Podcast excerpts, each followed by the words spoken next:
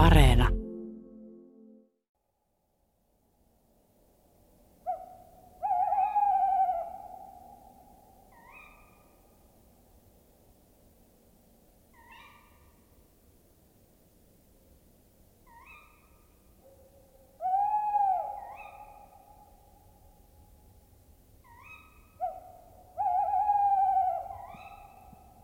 Näin on huhuiltu Radio Suomen pöllöilta käyntiin kello 18.03 ja keskiviikkoiseen tapaan tosiaan nyt ollaan pari tuntia luontoasioiden äärellä ja tänään todellakin pöllöjen ihmeellisessä maailmassa. Minä olen Juha Blumberg ja täällä Radio Suomen studiossa on myös Asko Hauta-aho. Tervehdys. Tervehdys vaan.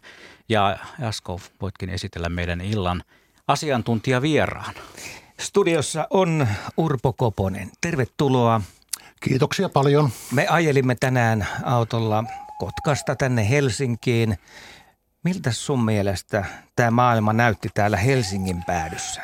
Se näytti epätodennäköiseltä tai epätodelliselta. Joskus samanlaista olen kokenut Kuusamossa ja Metsälapissa. Tultiin mahtavaa koristeltua lumitunnelia pitkin lähes koko matka. Itätuuli oli paiskanut puurungot ja pensat, kaikki täynnä paksua lunta, että käsittämätön tavan tunnelma. Onko se koskaan nähnyt Helsinkiä tässä tilassa? En, en lähelläkään tässä tilassa. Tämä näytti todella upealta. Ja toki se on sitä vieläkin. Se on vieläkin. Vielä kotimatkallekin riittää. Mutta siihen ei tarvita kuin yksi tuuli, niin ne lähtee pois. Näin se asia on. Kauneus on lyhytaikaista tässä tilanteessa. Miten sitten tämä ääni, mikä tässä äsken kuultiin, se on lehtopöllö huhuilua. Voisiko sen yhdistää tähän koristeelliseen maisemaan? Kyllä se voi yhdistää ja, ja, ja voi komeasti yhdistää myöskin ihan kotiseutuun, niin kun olen Kotkan itärannasta kotoisin, niin meillä on oma pihapöllö, tai ei pihapöllö, vaan kyläpöllö, joka pesii siinä minun pöntössäni. On pesinyt kylällä jo nyt viitisen vuotta ja oli muutaman vuoden kateessa, laitettiin parempi pönttö, niin nyt on taas asettunut siihen. Tosin en ole käynyt vielä häiritsemässä, mutta kun koiras huutelee sitä metsästä pöntön ympäristöstä joka ilta, niin voisin kuvitella, että asuttu on. Kun sä aikoinaan laitoit sen pöntön siihen, niin olitko varma, että lehtopöllö siihen tulee? No kun edellinen, edellinen paikka oli kylässä, niin keskellä kylää pihalla, pihapuussa. Mulla oli isäntä joka nyt on edesmennyt tässä vaiheessa, mutta siinä vaiheessa oli vielä hyvässä vireessä, niin pyysin niin neuvoa, että minkälainen on hyvä koskelon tai telkän pönttö, niin mä annan sitten koskelon pöntön mukaan tilat, tai noin mitat, että tulisi 13 senttinen lentoaukko. Ja hän laittoi, tai hänen poikansa laittoi ne pariin puuhun ja – Siinä kyllä pesi heti koskelo ja oli naakka ja ynnä muuta, mutta ei mennyt kovin montaa vuotta, kun ihmetys oli suuri, että keskellä kylää tosiaan pihassa niin lehtopöllö ja kolme poikasta. Miten tavallista tämä nyt sitten on? Lehtopöllö toki ymmärretään sellaisena pöllönä, että ihmiset ei sitä hirveästi häiritse. Toki sitten kun tulee niitä maastopoikasia, niin sitten voi tulla myös kontaktia. Kyllä mä olen monta kertaa pihapiirissä nähnyt, mutta etupäässä on jonkun maalaistalon tai kesämökin pihapiirissä. Että näen, että on ihan keskellä kyllä, että joka suunnasta ympäröi talot sitä pihaa, niin kyllä se oli aika hämmästyttävä ja eriskummallinen juttu. Urpo, sä oot harrastanut lintuja kymmeniä vuosia. Miten sä määrittelisit pöllöt kaikkien lintujen kanssa? Kuinka korkealle ne nousee? en mä nyt paremmuusjärjestyksessä halua laittaa, mutta se on ollut minulle kuitenkin, kun metsä on ollut mulle se kaikkein tärkein luonto aina. Ja nämä kuitenkin ne metsän maahiset, nämä pöllöt, niin kyllähän ne pöllöt on ihan pienen lapsen mielikuvitusta jo kovasti ruokkineet ja ollut koko elämäni sellainen, esimerkiksi tämän lintu- ja luontoharrastuksen sellainen punainen lanka. Ja senpä takia, kun olen ollut myöskin rengasta ja 50 vuotta vähän ylikin, niin pöllöt on oikeastaan ollut siinä myöskin ihan keskipisteessä. Ja pöllön poikaset nimenomaan on niitä metsänmaahisia, kun monet miettii, että mikä se nyt on tämä metsänmaahinen. Meillä muutaman kerran jonkun perheen vienyt isän ja äidin tai pikkulapset huuhkajan pesälle, jos on maastopoikaset.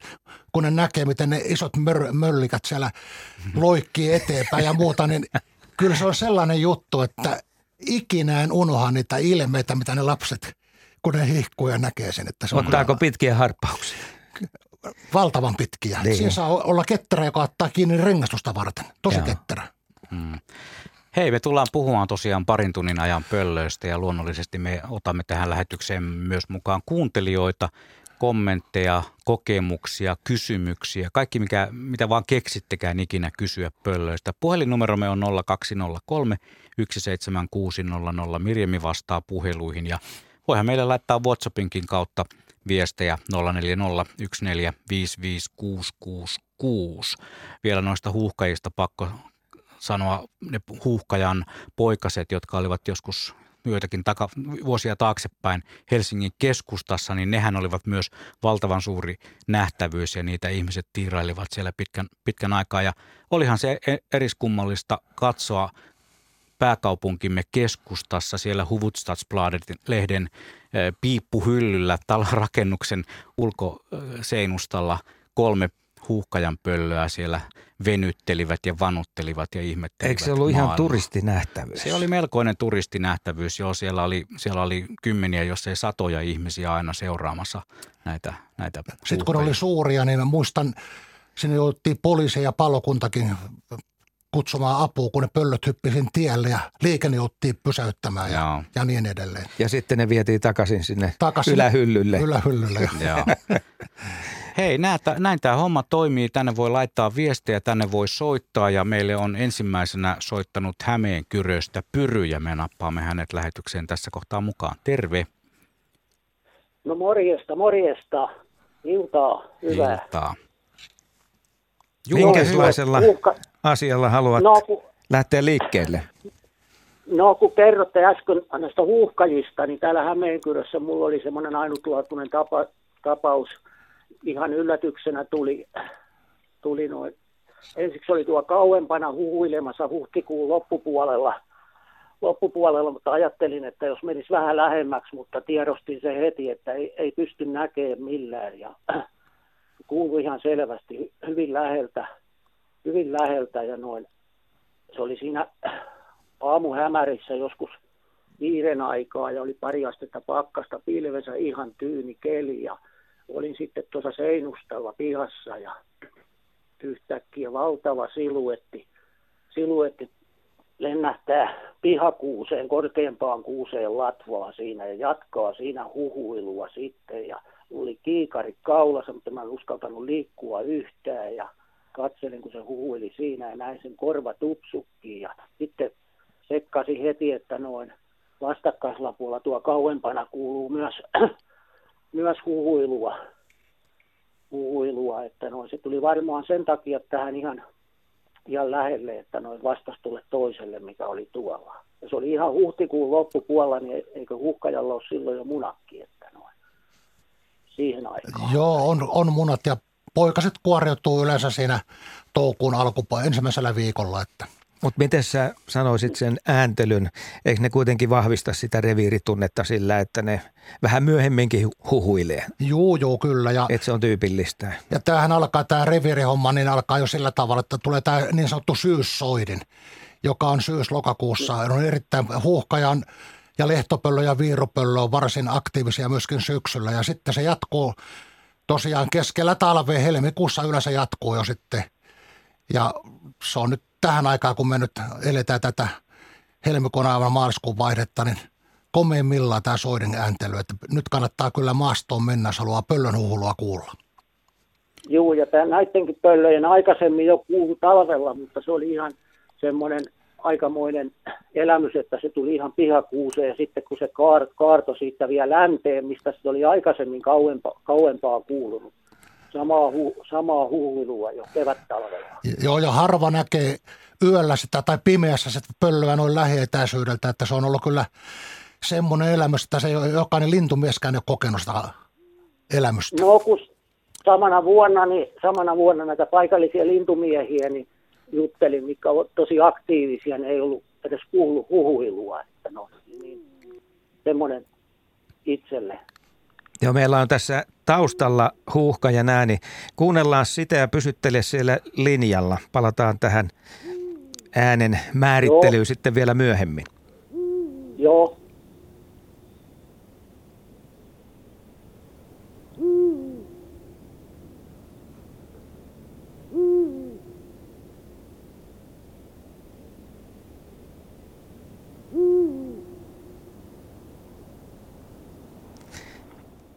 Todella hieno Kyllä. huuhkajan puhallus.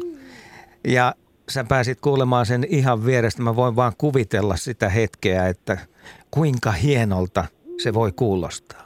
Se on varmasti Vajaa, kolme, Joo, ole hyvä vaan. vajaa 30, 30 metriä oli matkaa, vajaa 30 metriä tosiaan. Joo, mä oon äänittänyt itse tämän taustalla soineen huuhkajan 150 metrin päästä tai 100 metrin päästä. Silloin oli pimeää ja mä en siis nähnyt, nähnyt että millä, missä kohtaa se siellä oli, mutta kyllä siltäkin etäisyydeltä niin tämä metsän kosketus oli aivan tavaton. Joo, joo, kyllä, kyllä. Ja jos mä olisin sillä hetkellä, kun se tuli, niin liik- liikkunut vähänkin, niin se ei olisi varmaan laskeutunut siihen kuusen latvaan, vaan mitä voisi ajatella. Se olisi jäänyt, jos mä olisin siinä pihassa, tuossa pihassa liikkunut sillä hetkellä. Mm. Ei voi tietää. Ei voi. Mm. Hei, kiitoksia Pyry pelin avauksesta. Tämä oli, etten sanoisi, hyvin silmät avaava ja vaikuttava niin. kokemus. Onko se pöllöjen kuningas, ei Urpo huuhkaja? Ei kai sitten ole mitään sen kummempaa keskustelua, se on selvä tapaus. Kyllä, Mutta kyllä. upea laji. Kiitos soitosta. Joo, kiitoksia vaan Pyrylle ja lisää soittoja tosiaan mahtuu 0203 17600. Nehän ne on ne Radio Suomen studion numerot ja tuosta pöllön huuhkajan äänestä, niin eikö se kanna aika kauas? Kyllä, useita Voit- kilometrejä. Mulla on varmaan ennätys sellainen yli viisi kilsaa, vähintään. Mm. Voisiko pikkusen jatkaa tuosta? Joo. Tät- Silloin kun huuhka ja kanta nousi tuossa 1980-luvun jälkeen rauhoituksen jälkeen, se on noin 3000 pariin Suomessa, niin tuntui nyt on joka paikassa, mutta kun kaatopaikat 2002 EUn päätöksellä lopetettiin ja pantiin kiinni, niin kantaa on romahtanut, että tällä hetkellä Suomessa ei pesi lähelläkään tuhatta paria enää, että se todellinen määrä on 6 ja 59 välissä jotain, että se on valtava romahdus 20 vuodessa. Mutta se vanha aika oli huuhkajalle parempi. Se oli parempi, mutta täytyy sanoa näin, että pitkän linjan äh, lintuharrastajana tai rengastana, miten vaan luonnonsuojella pönttömiehenä, niin tuntuu jotenkin pahalta, tai näin valtava romahdus tulee 20 vuodessa. Eikö silloin ollut jopa ihan sellainen hyvin tyypillistä, että melkein jokaisella kaatopaikalla oli oma huuhkajapari? No esimerkiksi tuolla Kotkan Haminan suunnassa kaikki kaatopaikat, mitkä mä tiesin, joka ikisen kaatopaikan ympäristöstä rengastin poikuen. Se oli ihan niin kuin se kuului siihen kaatopakkaan. Siellä oli ruokaa, oli rotat, lokit, varislinnut, ruokaa yllin kyllin. Mm. Ajat muuttuu. Ajat muuttuu. No sen jälkeen sitten huuhkajat tuli Helsinkiin ja täällä oli kanit. Joo, ja siitä muuten tulikin kuuntelijalta kysymys. Kaima Juha kysyy, että vieläkö ne huuhkajat viihtyy kaupungissa ja syökö ne rottia? Joo, ro- rotta on oikein lempiruokaa ja tietysti Helsingissä ne kanit on myöskin sitten ja, ja linnut myöskin, että se on varsin monipuolinen kyllä tässä ruokahommassaan, että, Mm. että se on vaan sääli tota, tämä tilanne, että kun tämä muuttuu tämä maisema niin nopeasti, että metsät myöskin häviää nämä vanhat pesäpaikat, että ne missä mä olen tota, vielä viime vuosituhannen puolella komeita tällaisia metsän pettämiä kalliojyrkänteitä ja mäkiä kiertänyt, niin ei ole kuin murto-osa jäljellä ja mulla on valtava alue, millä mä liikun. Niin kyllä mä niin kuin surullisen ajattelen tätä tulevaisuutta. On kuitenkin yhden ihmisen elämän aikana tapahtunut paljon. Mm. Miten se ei silloin ennen näitä pieniä kaatopaikkoja, niin missä huuhkajat silloin asuivat? Oliko ne erämaalintuja? No silloin 2002, 1982, kun ensimmäisen pesä on löytynyt, niin siinä oli maalaistalo oli lähellä, missä oli paljon rottia ja siellä oli paljon rottaa jäänteitä oli siellä pesällä myöskin. Ja sitten yksi toinen tapaus on taas sellainen, että jotenkin oli siiliä erikoisen paljon, koska eräällä rinteellä oli kymmeniä siilinnahkoja. Sehän ei Se sinänsä, oli erikoistunut. se on erikoistunut siihen ja sinänsä ei kuulosta oikein mukavalta, koska siilikin on kiva ja hyödyllinen eläjä, mutta muuta, mutta tällaistakin pääsi tapahtumaan. Mm. Ennen kuin otetaan seuraava soittaja, niin en malta olla kysymättä Pekan lähettämään viestiä. Hän kysyy, että kuinka suuri alue on huuhkajan reviiri? Se on mun havaintojen mukaan, mitä mä seurailla, kun silloin kun oli tiiviimmillään niitä, niin sanotaan, että kilometreissä, niin, niin jos tehdään ympyrän säde, niin kaksi ja puoli, kolme kilometriä, että, että sillä tavalla tiiviimmillään voi olla. Hmm. Mutta nykyaikana, niin kyllä mä sanoin, että ne, kyllä ne 10 kilometrin väleissä suurin piirtein, ainakin minun retkeilyalueella. Selvä. Me otetaan seuraava soittaja mukaan lähetykseen. Hän soittaa meille Sastamalasta ja hän on Aila. Terve. Terve. No niin. Joo, mä ajattelin, että täytyy, täytyy kertoa teille tämmöinen tositarina elävästä elämästä. Se oli 70-lukua. Meillä oli tota, vuosikymmenet tuolla Nuuksio Pitkäjärven rannalla mökki. Ja tota, mentiin sitten keväällä, keväällä käymään mökillä ja, ja tota, katsomassa, että miltä näyttää, että onko joku muuttanut mökillemme.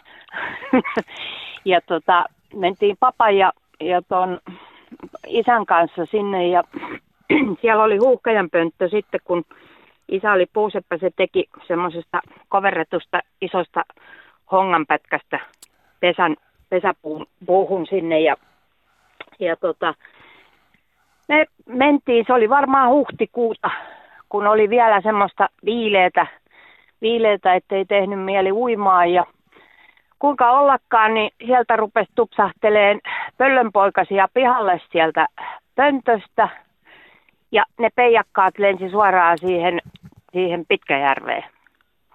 No, meille tuli hätä sitten. Meillä oli vene siellä rannassa ja, ja tota, kipattiin vene äkkiä ympäri ja lähdettiin pelastamaan niitä poikasia. Ja, ja tota, niitä oli viisi poikasta ja neljä me saatiin sitten sieltä pelastettua, pelastettua hengissä. Ja tota, sitten isä laittoi sinne, kun siellä on se, se, on se semmoinen kanjonijärvi ja se oli hirmun korkea, korkea kallio siellä ylärajassa tonttia, niin se laittoi semmoisen puusta, puun rungosta semmoisen niin kuin orren sinne, mihin paistui aurinko ja sitten ne pöllönpoikaset vierekkäin sinne ja, ja tota, sitten laittoi sammaleista semmoisen niin kuin mökin niille tavallaan suojaksi.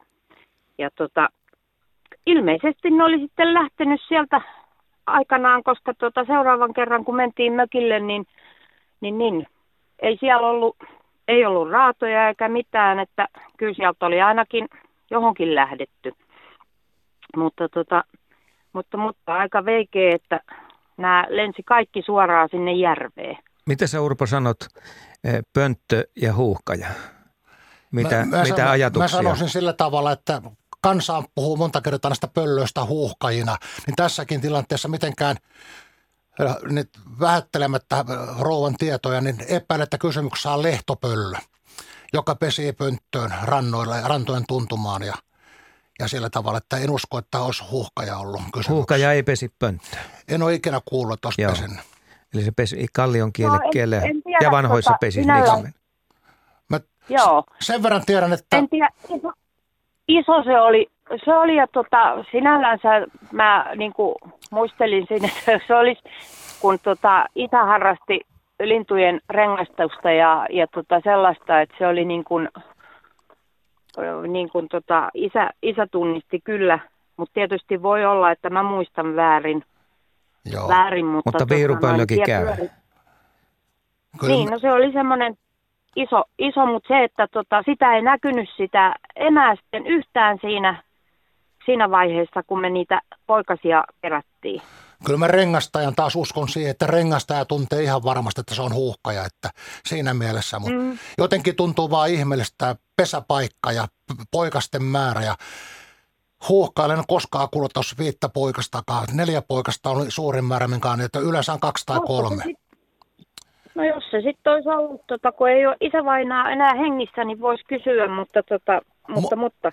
Mutta ensinnäkin tämähän on, oli huikea havainto sinällään, että näkee pöllönpoikasen uivan. Joo, ja tarina, pelastustarina niin, vielä. Kyllä, kyllä. Joo, täs... joo siis ne kökötti kuin vessan pöntöllä joo. siellä vedessä kaikki. Ja, ja tota noin, niin ei ne ollut moinaskaan, me vaan noukittiin pois ja toruttiin, että oli tämä nyt tyhmä idea.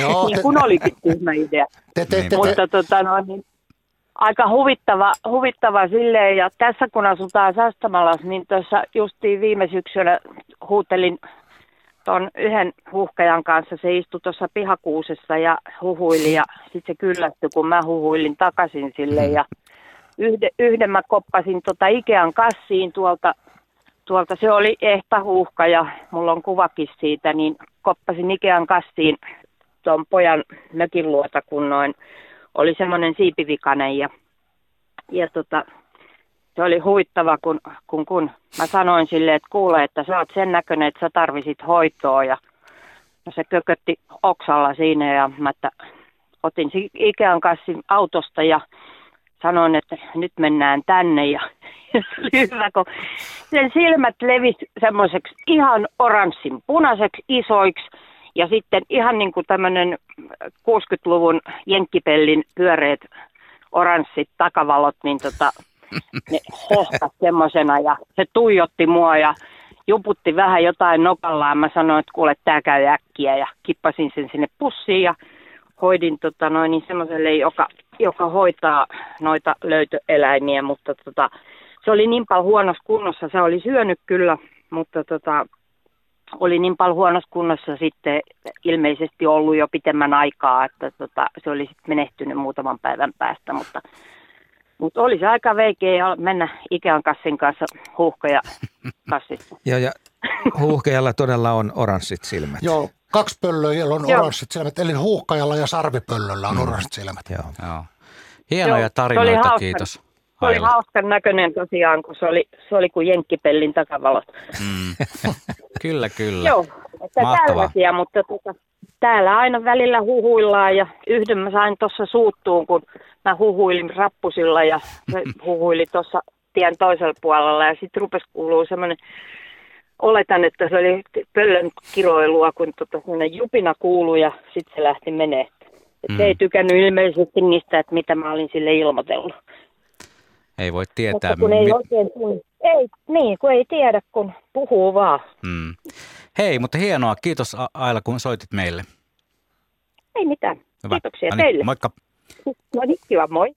Kun tuossa Aila mainitsi nuo veteen joutuneet pöllöt, niin on tässä pakko kertoa heti saman tien Sarin laittama, laittamasta pienestä videopätkästä. Hän on riistakamerallaan kuvannut, kun viirupöllö kolmena vuonna peräkkäin hän on kuvannut, kuinka viirupöllö käy kylvyssä ja hän kysyy, kuinka usein pöllöt käyvät kylvyssä. No, mulla on henkilökohtaisia havaintoja nolla kappaletta. En ole ikinä nähnyt, että pöllö olisi pesemässä itseään vedessä, mutta tuota, kyllä se tietysti täysin mahdollista on. Joo, tässä on, tässä on videopätkä, jossa tuommoisessa pienessä purossa viirupöllö pöllyttelee vettä päällensä ihan samalla tavalla kuin kaikki muutkin linnut Joo. välillä käyvät pesulla.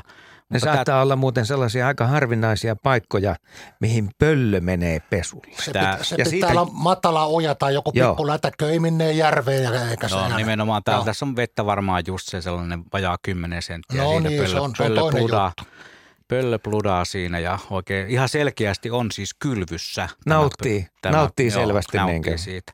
Mutta tämäkin mielenkiintoinen, oikeasti mielenkiintoinen havainto ja tarina. Ja kuuntelijat on laittaneet viestejä, niitä voi laittaa lisää muun muassa tosiaan tuolta WhatsAppin kautta. Sieltä tulee nuo videotkin perille. Katsotaan, saataisiko me tämä kenties tämä kylpevä pöllövideo käyttöön. Me pitää Sarilta kysyä, että jos me saataisiin johonkin sitten esille. Hyvä idea esille tämä. Ja tuossa pitääkin muistuttaa muuten siitä, että kun tämä pöllöilta on loppunut, niin sitten voi mennä tuonne Yle Luonnon sivulle. Siellä on semmoinen tunnistatko pöllöjä, testaa taitosia, opettele matkimaan pöllöjen ääniä artikkelia. Ja sitten voi vaikka tehdä kuten tuossa edellä mainittiin, että voi vaikka huhuilla takaisin niille pöllöille. Joo. Juha, koska viimeksi sä oot nähnyt pöllön? Tuossa vuode, ennen vuodenvaihdetta suopöllön näin tuossa ihan kotikulmilla lenteli Helsingin kyläsaaressa – se oli aika, aika harvinainen näky kyllä sinänsä. En ole koskaan aikaisemmin suopöllöä nimenomaan Helsingissä nähnyt, mutta kyllä niitä näköjään sitten välillä osuu kohdalla. Suopöllö on aina hyvä laji. Koska sulla on se viimeinen No siitä, siitä aikaa kuin kolme päivää. Että kun se niin sä lehto... kuulit sen. Joo. Sen on Kyläpöllön, joo, eli Joo, nimenomaan ja on näköhavaintokin ja sitten siinä on myöskin viirupöllö, ei toi hiiripöllö pyörinyt myöskin siinä aika lähellä kotiseutua. Näet tehty talven aikana useita havaintoja ollut niin kuin Rauhalassa ja Tiutisessa ja Suulisniemessä. Ilmeisesti sama pöllö. Mulla viimeiset, viimeinen havainto on joulukuulta ja silloin oli kyseessä varpuspöllö, joka perinteisesti päivällä saattaa istua langalla tien varressa ja sen näkee sitten, sen tunnistaa heti, että no toi on kyllä varpuspöllö, että nyt täytyy pysähtyä ja katsoa vähän tarkemmin sitä. Ja sitten siitä edellinen oli syksyllä. Meidän pihassa oli lehtopöllö syyssoitimella. Ja se oli vielä niin lämmintä aikaa, että ikkuna oli auki, että pystyi nukkumaan siinä ja kuuntelemaan lehtopöllön ääntä. Totta kai sillä kohtaa piti herätä, jotta aivot otti havaintoa vastaan. Hmm. Oletko päivä... Eikä sitten vaan tullut unissa ajatelleeksi, että kai se pöllö olisi. Oletko päiväsaikaan nähnyt, kun valta värimuoto oli aikanaan harmaa tässä lehtopöllössä ja se punaruskea oli se, se niin kuin harvinainen värimuoto, niin nyt on sillä tavalla, että tämä punainen, punaruskea koko ajan lisääntyy ja lisääntyy ja nyt on ehkä tällä hetkellä melkein yhtä paljon, sekä harmaata että punaruskeita. Joo, mulla useimmat näköhavainnot, jotka liittyy lehtopöllöön, on sellaisilta – hämäriltä ajoilta, että siinä ei pysty sanomaan sitten joo, väriä sillä joo, tavalla. Aivan. Mutta varmaan se menee just näin kuin sanoit, että, että värit on vähän vaihtumassa. Joo. Nyt kun eletään tosiaan helmikuun loppupuolta ja maaliskuu tekee tuloaan, niin mitkä ovat sellaisia pöllöjä, joita, joita olisi niin kuin kaikista helpoin lähteä tunnistamaan metsään ihan tuollaiselle aloittelijalle vinkkinä voitaisiin heittää? No mä sanoisin just tässä järjestyksessä, että se huuhkaja on erittäin helppo, se on niin mahtava ja mikään ei jäljittele, tai jäljittele sen ääntä. Sitten tämä lehtopöllö, viirupöllö, varpuspöllö, helmipöllökin kyllä, mutta helmipöllö on kyllä aika nopeasti harvinaistumassa. Kyllä. Tosin ne, mitkä, se on se puputtaja. ne, mitkä puputtaa, ne on tosin, tosin koiraita – ja tuota, munkin pöntössä on tässä viime vuosina ollut silloin tällöin koiras, mutta ei ollut naarasta eikä tullut poikasia ollenkaan. Että koiraa voi kyllä kuolla, vaikka ei olisi pesintääkään ollenkaan.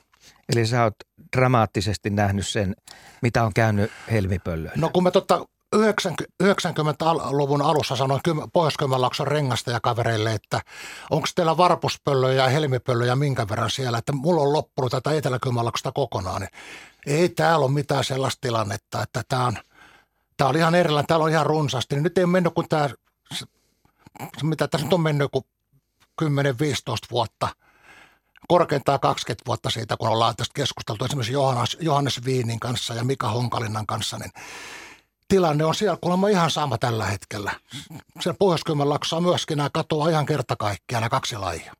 Vanhat metsät häviää ja nämä lajit häviävät. Otetaan Lohjan suunnalta Marko mukaan lähetykseen. Hei vaan. Morjes, morjes. Tarinoita. Ole hyvä. Mennään tuonne 80-luvulle ja niin kuin tuossa aikaisemmin siellä totesitte, että nämä katoava kansan, kansanperinne ja, ja tota, paikat, eli kaatopaikat oli, oli kyseessä ja mentiin pikkupoikina rottia ampumaan ja jahtaamaan, mikä tietysti ei ole kauhean suotavaa.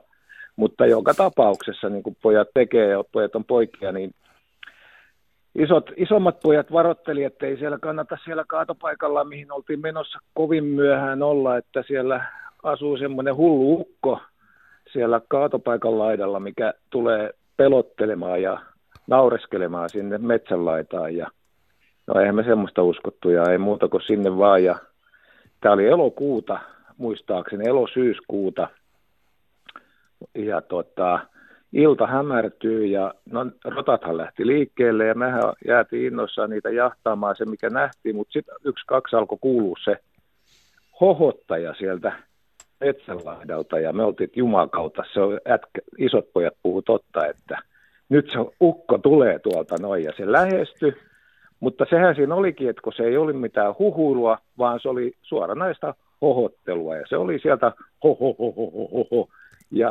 lähesty ja lähesty ja mehän sitten alettiin sitten tulittamaan sitä ääntä kohde, että nyt se äijä tulee, että nyt saa kyllä tutaa, että me ei sitä pelätä, vaikka pelättiin niin maan perusteellisesti. Ja se lähestyi ja se voimistui ja yksi, kaksi se loppu, mutta sitten se ääni kuului siitä meidän yläpuolelta ja en muista, mutta todella isokokoinen lintu se oli ja ja, ja näin jälkeenpäin, ja silloinkin meinattiin, että olisi ollut huuhkaja, mutta kun se ei ollut huhuilua, vaan se oli niin kuin hohotusta, että, että voiko tämä pitää paikkansa ja liittyykö tämä jotenkin sinne syksyyn tämmöinen erilainen ääntely. Kyllä mulla on... Ja se oli sekin, että kuka se hohottaja oli, että se ei ollut mikään ukko, vaan se oli joku lintu. Joo. Kyllä se pöllökin on voinut olla, mutta ei ole toki ihan tyypillistä huuhkajana, tai ainakaan tuollaisen pitkä, pitempään kestäneenä, että Tuohon hohottelu lähinnä muistuttaa tuossa niin helmipöllön ääntä, joka tietysti ei ole mikään kovin voimakas. Mutta hyvä, eikä välttämättä pelottavaa Eikä pelottavaa ääni. Mutta se on kuitenkin Joo, ei, se oli, Joo, sehän siinä onkin poikkeuksellista, kun se oli no. niin kuin, se, sen olisi semmoisen huhuilun olisi niin kuin tunnistanut. Joo.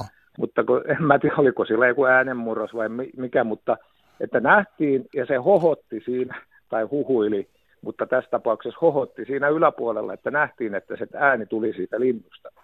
Ja se oli iso, iso tämmöinen ja tosiaan hämäräaikaa lähti liikkeelle, että kyllä todennäköisesti joku, mutta olisiko ollut jotain heinää kurkussa tai muuta, että ääni oli vähän käheä. Oliko se selvästi varista suurempi lintu? Oh, joo, joo, oli, oli. Joo. se, näin jälkeenpäin silloinkin me, me niin kuin veikattiin, että taisi se huuhkaja olla sitten. Että, no, Onhan niitä yksilöitä sitten, jotka saattaa olla vähän erikoisempia. On, on. Kaikissa joo, linnuissa. Joo. On, ja tota, ei tässä nyt oikeastaan, kun toi koko ja ääni laitetaan yhteen ja tehdään sitä... Ja kom- paikka. Ja paikka, niin kyllä se nyt se huuhkaja tässä niin kun jää viimeiseksi vastaukseksi ilman muuta, että... Joo. Koko on aika ratkaiseva. Ja, ja se oli kumea, joo, ja, kumea kuitenkin se ääni. Matala taajuinen. No, matala, matala, ja sitten niin, ja sitten sitä, sehän vielä todistaa sitä, että nämä, nämä isommat pojat, mitkä oli sen saman kuullut, mutta eivät koskaan nähneet, niin, niin että ne sanot varokaa sitä hohottajaa, että, että tota, sehän oli niin kuin mysteeri ollut usein pidemmän aikaa, että, mutta mut kyllä se todennäköisesti huuhkaja oli, mutta kyllä niilläkin kai voi jotain ääni, äänimuunnoksia olla sitten jollain ilmeisesti.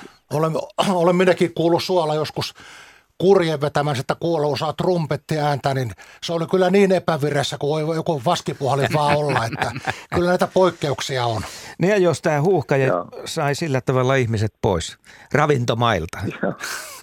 kyllä, kyllä. Näinkin voi ja olla. kyllä sitten. Joo. Mie- mielenkiintoinen juttu joka tapauksessa. Kyllä. Joo, Kiitoksia kyllä. Marko hienosta hohottajatarinasta. Joo. Mielikuvitus lähtee, illanjatko ja sinnekin mielikuvitus lähtee aina liikkeelle tässä kohtaa luonnollisesti. Hei, tässä tuli sitten ajantasainen vinkki tai havainto. Tuli tota Helsingistä Töölöntulin kadulta. Töölöntulin kadulla Töölössä huuhkaja istuu ja huhuilee rakennustyömaan nostokurjessa korkealla juuri nyt – että tiedoksi vaan. Joo, ja se on täysin mahdollista. Mm. Se, se ei ole mitenkään utopia. Joo, ei todellakaan ole ja. utopia. Täällä ja. Helsingissä on näitä huuhkajahavainteja ollut tässä vähän aikaa sitten. Joku oli onnistunut ottamaan kuvan, kun huuhkaja istui saalistamansa rotan kanssa tuollaisen liikennemerkin, siis tien kyl, kyltin päällä. Aivan kaikessa rauhassa siinä odotteli, että josko tästä kohta lentäisi jonnekin parempaan paikkaan. Mutta silloin kun se huuhkaja siellä foorumilla pesi, niin siihen aikaan niin Helsingin keskustassa oli 6-7 pesintää ja reviiriä, mm. niin nyt ei ole vuosikausi ollut yhtään poikaspesintää. Toi on hyvä, hyvä, hyviä havaintoja joka tapauksessa nämä kaikki, on, on, kaikki on. Tota, huuhkajahavainnot Helsingistä. Urpo, kerropa kuinka tiukka se huuhkajan kynsiote on? Tai yleensäkin petolinnoilla, se, sehän on aivan järkyttävän kova. Joo, se on sellainen omainen, eikä se hellitä ollenkaan, että mä kun olen rengastanut maakotkia, merikotkia, huuhkajia, melkein kaikkia lintuja, niin kuin se pitää tuosta lehtoja ja viirupollosta alkaen olla varovainen jo, että osa ottaa sieltä nilkosta korkealta kiinni, eikä päästä iskemään. Mitä kynsä. voi tapahtua? No se menee tuonne syvälle ihoon ja saattaa tehdä vaikka mitä, valtavat ruhjeet ja verenvuodot ja tulehtuneet haavat ja ynnä muuta, että rengastajallakin pitää olla aina jäykkä koristus ja rokotus voimassa. Ja, ja eikä saa irti mitenkään, eikö se ole vielä ei, niin? Ei, se, ei sitä, se on kerta kaikkiaan, niin se on sellainen kouristuksenomainen, että siinä täytyy olla aika pitkä. Kyllä minulla viime vuodakin kävi ensimmäisen viiropyloimon rengastuksen yhteydessä se pääsi nappaamaan, mutta onneksi ei päässyt kun peukalon juureen, vaan ei tullut kuin neljä reikää. Jos päässyt mm-hmm. ne kämmän selkää, olisi ollut huomattavasti pahempaa jälkeä. Eli kannattaa olla varovainen. Ei va- muutenkin varmaan pöllöjen kanssa kannattaa olla varovaisesti liikenteessä. Palataan varsinkin noihin aggressiivisiin viirupöllöihin jossain kohtaa, jotka pitävät siis omasta reviiristään hyvää huolta. Tuula on meidän seuraava soittajamme Etelä-Karjalasta. Terve. No terve. Halo? Ja minkälaisia juttuja sulla on? No kuule, tämä on aika vanha, vanha juttu, jotain 80-90-luvulla. Niin mulla oli tuota, niin, syksyllä myöhään, se oli varmaan ihan pilkko pimeetä oli.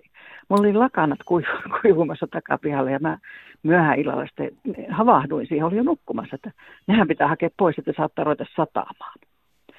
Ja mä kun menin, mä olin just ottamassa niitä lakanoita pois sieltä narvolta, kun siis se, se oli niin kova ääni, kun se yhtäkkiä sieltä karjas huukaja se oli.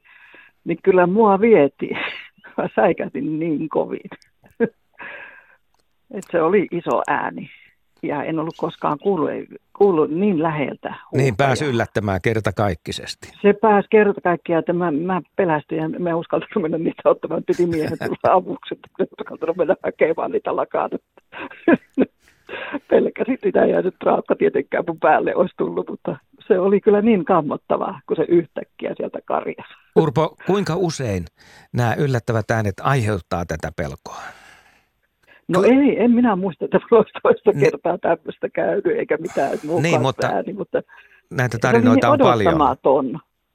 Se on niin odottamaton, että kun se ei, ei tullut mieleenkään, että siellä joku voisi olla. Kyllä siinä vaikuttaa, vaikuttaa juuri se pimeys että ja Kyllä. lähtee mielikuvitus liikkeelle, kun ei näe ja kuitenkin ääni on voimakas ja kenties ennen kuulumaton ja on epäselvyyttä, että pitääkö pelätä vai onko tämä turvallista se olla, niin kyllä mä ymmärrän hyvin. Pimeys tekee monta kertaa ihmisestä hyvin valppaan ja varovaisen ja se on ihan hyvä asia, että tekeekin. Joo, itse asiassa mä olin kyllä, ei sitä kerennyt kyllä varmaan mitään ajattelemaan. Mä olin alta y- aika yksin, olin tuvassa kyllä. No niin. Hienoa, kiitos Tuula tämän tarinan jakamisesta ja mukavaa illan jatkoa. Kyllähän se säikäyttää. Täällä muuten just tulikin yksi viesti eh, Hannulta Oulusta, että hän kirjoittaa näin, että mieleenpainuvin pöllökokemukseni, kun toissa keväänä kaukoputkella katsoessani Liminganlahdella Temmesjoen tornilla lintuja metrin aivan pääni yläpuolelta lensi suopöllö, enkä huomannut itse sitä vasta kun se oli jo loitontumassa. Tyttäreni seitsemänvuotias säikähti kovasti siinä vieressäni, kun pöllö oli katsonut pelottavilla keltaisilla silmillään suoraan häntä kohti. Eli kyllä tuollainen kokenut lintuhenkilökin saattaa säikähtää, kun pöllö menee yllättäen ihan pään yli. Aivan, joo. Ja tässä nimenomaan otetaan nyt nämä pöllöt, jotka lentää peltojen yläpuolella. Suopöllö ja sitten myöskin sarvipöllö. Nehän on kuin yöllisiä aaveita, Joo. kun ne täysin äänettömästi lentää siellä muutaman metrin korkeudessa. Joo. Ja Lapinpöllökin, vaikka se on metsien laji, se tulee mielellään pellolle ja niittyjen ylle saalistamaan. Erittäin mielellään. Että kyllä se, tota, se ja se monta kertaa se niityn tai pellon ilma on vielä sumuista ja tällä tavalla se vaan tunnelmaa entisestään tiivistää. Ja. Hmm. Onko se saanut nyt vihiä tällä hetkellä, että mikä on myyrätilanne vaikka siellä Kymenlaaksossa, että onko odotettavissa hyvä pöllövuosi? No totta, en, ei oikein, ilmeisesti oikein, oikein hyvää tule, mutta tuota, kun ajatellaan oikein huonoja vuosia, niin odotan itse tällaista keskinkertaista vuotta, että ei mitään kuitenkaan tällaista aivan pohjalukemaakaan tule olemaan. Mitä se tarkoittaa? Tarkoittaako se sitä, että osa pöllöistä jättää pesinnän väliin? Se tarko- jos on keskinkertainen. Joo, se tarkoittaa sitä, kun mulla on 175 pöllön pönttöä, niin se on hyvinä vuosina 50 pesää, niin tällaisena huonona vuonna kymmenkunta pesää. Joo. Hmm. Nämä pöntöt on muuten sitten kuuden kunnan alueella, että ne ei ole ihan yhdessä nipussa, että Ruotsin pöhtältä Elimäelle ja, ja Summasta Liikkalaan. Siinä on tontti. Joo, tässä on tällainen vanha tiedote myyräkannoista. Tämä on viime kesältä ja siinä Luken tiedotteessa sanotaan, että seuraava myyrähuippu ajoittunee syksyyn 22. Joo. Et siellä, siellä olisi vasta vähän myöhässä, eli näin ollen keväällä ei sitten niinkään. Joo, ja syksyllä oli erittäin paljon soidinhavaintoja, erittäin paljon. Niin, tässä puhutaan että... sitten vielä tuosta seuraavasta syksystä. Joo, joo. joo. Hyvä. tosiaan 020317600,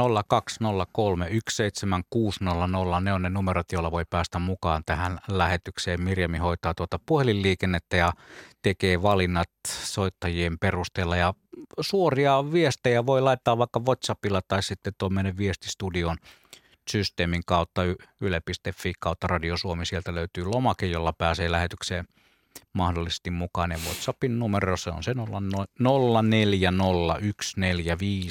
ja 666 vielä siihen perään. Paljon on tullut viestejä ja pöllöt tuntuu olevan sellaisia eh, otuksia, jotka vähän saattavat säikäyttää. Niissä kulkee aina semmoisia pieniä omia tarinoita mukana ja myöskin nekin on jänniä, kun ei olla ihan sata varmoja, että mikä se siellä hohottikaan siellä metsässä. Mehän otetaan nyt Hyvinkäältä Outi mukaan lähetykseen. Terve. Moi moi. Moi. Ja minkälainen pöllöhavainto sulla on? No tota, jos ei oteta lukuun tätä mun alakoulun opettajaani Urpo Koposta, hän ei ollut mikään pöllö, Mutta mulla on havainto siitä, että hän silloin jo oli erittäin kiinnostunut pöllöistä. Niin Urpo, nyt tässä mennäänkin menneille vuosikymmenille, niinkö? Joo, mielenkiintoista. Niin. No niin, annas tulla. Oppilas soittelee. An, annapas tulla vaan.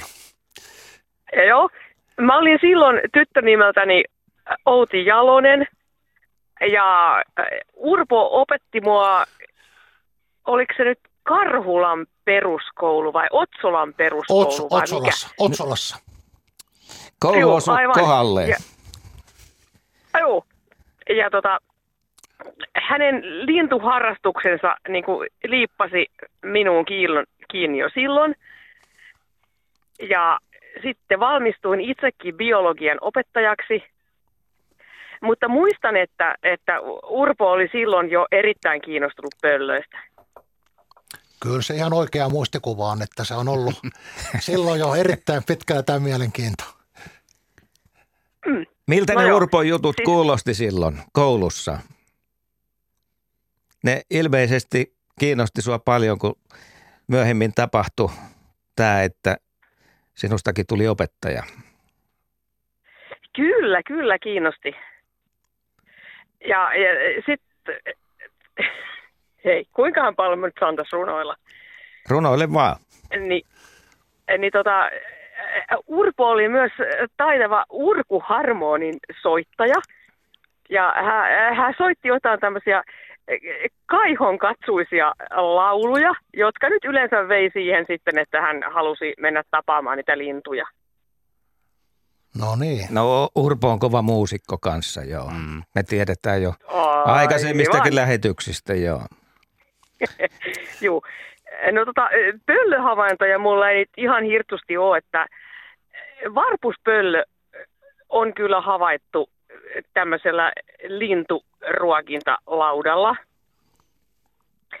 Ja sitten mä oon myöhemmin harrastanut koiria, ja joku pienen koiran omistaja pelkäsi, että, että voiko huuhkaja hänen pienen koiransa viedä. Ja ilmeisesti voi. Kyllä se yö pimeän aikana on ihan mahdollista, että meillä on käynyt esimerkiksi Meillä on sellainen tyttö, jonka, jolla oli aina kaneja talvella sisällä ja kesällä ulkona, niin huuhka ja kävi sen kaikkein rakkaimman kanin nappaamassa siitä selästä. Ja sitten kuitenkin sen verran häirintyi meidän läsnäolostamme, että joutui jättää saalin siihen, mutta menehtyi kuitenkin niin pistohaavoihin, että Mm. Että et tuollainen kissa tai pienkoira tai kani on täysin normaalia ruokaa. Silloin jos ei myyriä ja muuta löydy. Niin lintu on järkelemäinen. Sen siiviväli oli se puolitoista metriä. Ja on, on ja 70 senttiä vai mitä se oli mm. sitten kooltaan? Joo ja sitten kun naaraalla on painoa, se on kuitenkin sellainen kaksi ja puoli kiloa ja muuta, niin on sen verran massiivinen homma jo, että voimaa on. Joo. No mm. niin, hyvä. Tämä oli yllätyssoitto, hei. Oli hauska kuulla Outi sinua. Oikein paljon terveisiä. kiitos soitosta. Kiitos. Joo, kiitos samoin. Moi, hei. Kun tuossa Outi mainitsi, että Urpo ei ollut pöllömpi opettaja, niin pakko ottaa kiinni siitä, kun sanotaan, että joku henkilö on pöllö, tai sanotaan, että, että senkin pöllö, niin miksi pöllössä on niin tavallaan kaksi puolta. Mm-hmm. Se on viisas ja sitten se on vähän hassu tai hölmö tai tyhmä tai mitä se nyt onkaan. Niin miksi näin? Tämä johtuu ihan suomen kielen rikkaudesta. Tässä on, tässä on tällaisia vivahteita erittäin paljon, että ei tämä ainoa sana, että on paljon muitakin mm. sanoja. Että. Mutta kumpana, kumpana sä pidät, jos joku sanoo, että senkin pöllö, niin sanot, sanotko se, että kiitos? Mä, mä en ajattele ollenkaan sit millään loukkauksena, kun jos minulle sanoo joku pöllöksi, niin tota, mä olen erittäin onnellinen siitä. Mä aina sanon, kun Juha Laakson on antanut mulle nimen Kyy Koponen ja Pönttö Urpo, niin mä pidän niitä suurina ansio nimityksinä. Erittäin hyvä. Joo. Kyllä, kyllä. E, tota, meillä on pari minuuttia, vajaa pari minuuttia matkaa kello 18.50 merisäähän. Mutta tästä tuli heitä varpuspöllö, joka on siis talvella ja vielä tähän aikaan vuodesta pihalla saattaa olla vaanimassa lintuja. Ja se kun tulee siihen, niin kyllähän se tietynlaisen hälytyksen aiheuttaa. Joo, ja kun se pystyy ottamaan, vasta tuoreita kuvia, niin pystyy jopa käpytikan – päihittämään, että oli netissä kuvia, niin se on kuitenkin aika iso. Tilhemään itse nähnyt saaliena ja punatulko, mutta käpytikka on aika iso jo ja terävä nokkanen, mutta kyllä se on sinnikäs otus tämä varpuspöllö. Niin, ja se on kuitenkin vaan punatulko. Olisiko se sitten Suomen mm. vahvin, jos ajatellaan, että minkä kokonen se on? No kyllä mä sanoisin näistä pöllöistä varmaan suhteessa kokoon nähden on kaikkein, kaikkein rajuin. Entäs se pistävä katse, joka sillä on? No se on taas sellainen sydämeen käyvä ja lämpimästi ei se minua ainakaan häiritse. Joo, mutta ajattele, mitä pikkulinnut siitä miettii. No, Mä luulen, että ne menee hypnoosiin saman tien, kun ne näkee sen. Ainakin meidän pihalla, niin. meidän pihalla on ainakin varposia ja pikkuvarposia. Varposikin pesi tiilikaton alla yllättävän paljon, niin tänä päivänäkin niin ne pyrähtää kyllä heti orapihalla ja ajetaan välittömästi. Urpo Koponen, kuinka paljon saaristossa on pöllöjä? Sä oot aika paljon saaristossa liikkunut. Siellä on totta, erittäin paljon tällaisia, kun on tällaisia niin sanottuja vaelluksia, esimerkiksi tunturipöllön vaelluksia harvemmin, mutta lapinpöllön vaelluksia useammin, niin niitä on yllättävän paljon vielä sitten lopputalvesta ja sitten löytyy aika paljon myöskin kuolleita – koska se ravinto sitten ei ole kuitenkaan riittänyt ankaran talven läpi. Pakkastalvien jälkeen, mä muistan sen voimakkaan Lapinpöllö invaasio joskus 80-luvun alkupuolella, niin kymmenistä saarista löysin tota joko huonokuntoisia tai kuolleita lapinpöllyjä. Että sellainen on jäänyt synkkäneen mieleen, mutta pesivistä linnusta, niin saaresta olen löytänyt isommista saarista niin lehtopöllön ja helmipöllön ja sarvipöllön pesiä – huuhkajan pesän saaresta löytänyt koskaan. Mutta täällä Helsingissä on jossain tässä No kyllä mä tiedän, Paikallisessa kun... saaristossa joskus ainakin ollut. No mä tota, olen itse nähnyt hautovaa huuhkajaa joskus tuosta Viking Expressin kannelta kyllä. Että, Eikö mut... Vallisaaressa? joo, joo, joo, kyllä. Siellä on ollut on, huuhkaja. muun muassa. Joo. No mutta. Mutta se onkin hyvä paikka tähyillä pöllöjä ja laivasta. Ja katsella lintuja. Niin, se on totta. Se on loistava paikka. Merilintuja. Joo. Mm. Tosi paljon on tullut kuuntelijoilta viestejä ja me tietysti niitä otamme luonnollisesti vastaan vielä tuon meidän toisen puolikkaamme aikanakin kello 19 uutisten ja urheiluradion jälkeen. Jatkamme vielä tuonne kello 20 saakka pöllöteemalla. Näin siinä tapahtuu. Otanko yhden sähköpostin? Tämä mahtuu Ota kyllä alle minuuttiin. Ja tässäkin on koira asiaa. Hei, pieni mäyräkoirani silloin tällöin tahtoo yöaikaan ulos. Kyllä täytyy mennä itsekin katsomaan perään. Kerran rap- rappusilla seisoissani joku pöllö alkoi lentämään siinä koiran yläpuolella. Kyllä säikähdin ja täytyi nopsaan juosta pelastamaan koira. Onko pöllöstä nappaamaan tällainen reilu viisi kiloa painava koira? Hiljaa pöllö kuulemma sitten lensi pois eikä ääntäkään kuulunut. Mitäs sanot? No, Paikakunta taas, oli Tornio. Taas on kysymys varmaankin jostain iso, isosta laista, todennäköisesti huuhkaista myöskin, että nyt on kuitenkin Tornion korkeudelta löytyy vielä. Mutta tota, se on saattanut nähdä, että liikettä on, että liikettä on mutta on todella liian iso haaste ja jättänyt rauhaa. Otetaanko pöllöhistoriaa voidaan sähköpostin muodossa? Voidaanhan me ottaa, se on aina kiinnostavaa. Hienoin pöllökokemukseni olin kavereiden kanssa seuraamassa Suomi-Belgia jalkapallomatsia Stadikalla. Olimme Suomen maajoukkueen kannattajien katsomossa, joka oli silloin B-kaarteessa eteläpäädyssä. Yhtäkkiä näin pöllön liitävän kohti pohjoispäätyä. Huudahdin vieressäni seisseelle Timotiksa Partaselle aivan spontaanisti huuhkaja. Tiksa otaksui mun olevan kovempikin lintumies, mutta noin sadan metrin päästä tunnistus oli kyllä ihan vain säkää. Tiksa aloitti välittömästi huuhkean ilmestymisen jälkeen rytmikkäät huuhkaja huudot. Ja ensin siihen yhtyi koko SMJK katsomo ja sitten koko täysi stadion. Oli helpotuksen tunne, kun huuhkeja lensi sitten lähelle meitä eteläpäätyyn ja tunnistin jättilinnun huuhkajaksi. Sen jälkeen jalkapallo, maajoukkue on ollut huuhkajat. Onneksi ei ollut Lapinpöllö tai muuta sellaista. Tämän viestin lähetti Pekka Heikura Orivedeltä. Terveisiä Pekalle ja tämä on hien, hieno tarina. Mm. Monet sen tuntevat. Kyllä, kyllä. Onneksi se lintu ei ollut käki. Niin, niin. Mitä, miltä kuulostaisi Suomen maajoukkueen käet? Joo. Ja huuhkaja sai nimekseen pupi. Niin, Kyllä. Se sai, kyllä, joo. Mutta tässä, tässä tehtiin eräänlaista historiaa, joka, joka vaikuttaa vieläkin. Tämä on hieno asia. En tiedä, voisiko tämä syntyä missä tahansa, mutta Suomessa metsäkansan keskuudessa stadionilla jalkapallon huumassa tämä on mahdollista. Ja Nimenomaan. kyllähän se oli hieno kuunnella radioselostusta ja sitten katsoa niitä kuvallisia pätkiä myöskin tästä tapahtumasta, että että tollainen jätti pöllö, kun tulee jalkapallomatsin keskeyttämään, niin Mm. si- siinä on jotain elämää suurempaa. Ja sitten ikinuori suuresti arvostamani gra- graafikko Erik Bruun on tehnyt komeat sekä lentävästä pupista että tällaista pupin muotokuvaa, niin erittäin mahtavat. Mulla on kunnia paikalla kotona seinällä tällaista kehystetä. Mm. Ne on tosi hienoja. Se muuten varmaan se ö, Lehtisen Jarmon hieno selostus löytyy Areenasta. Sehän on ihan legendaarinen kyllä. Että se kannattaa aina silloin tällöin käydä kuuntelemassa, kun haluaa, että nousee ihokarvat pystyyn. Kyllä, se on myös mulla henkilökohtaisessa arkistossa. Kyllä, kyllä. Hei, pö- pöllötarinoita odotamme kuuntelijoilta numerossa 0203 17600. Ja täällä mm, WhatsAppikin on laulanut, täällä on tullut hyviä tarinoita. Muun muassa Tero laittaa näin, että minä olen joutunut, minäkin olen joutunut kerran suopöllön ylilennon kohteeksi. Oli heinäkuinen tyyni yö, kun läksin mökillä niityn laitaan luonnollisille tarpeilleni – E, Olin juuri lopettanut toimituksen ja käännyin ympäri palatakseni mökkiin, kun syöpö, suopöllö liiteli aavemaisen hiljaisesti ylitseni noin kolmen metrin korkeudessa. Vaihdoimme katseet ja pöllö jatkoi samaa lentorataa matkansa ja minä omaani. Ne, ne suopöllön silmät jäivät kyllä mieleen, näin siis kuuntelijamme Tero. Se on aika hieno, hieno havainto myöskin, että mulla on myöskin itsestä, itselläni tuosta suopöllöstä ja sarvipöllöstä lähisukulaisesta, niin aika paljon tällaisia lähekohtaamisia, että kun on ollut jossain pöllöjä kuuntelemassa tien varrella ja muuta, niin saattaa tulla tällä muutaman metrin etäisyydeltä jompi kumpi lai.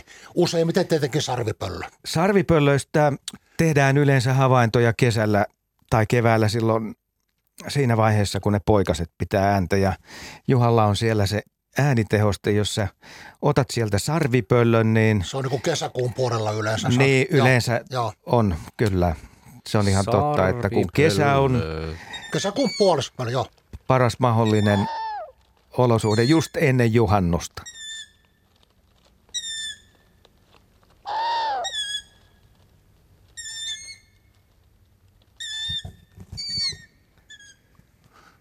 Tuulessa nariseva sarana. Niin ovi heiluu edes Ja- takaisin. ja Ladon ovi heiluu ja sarana latis.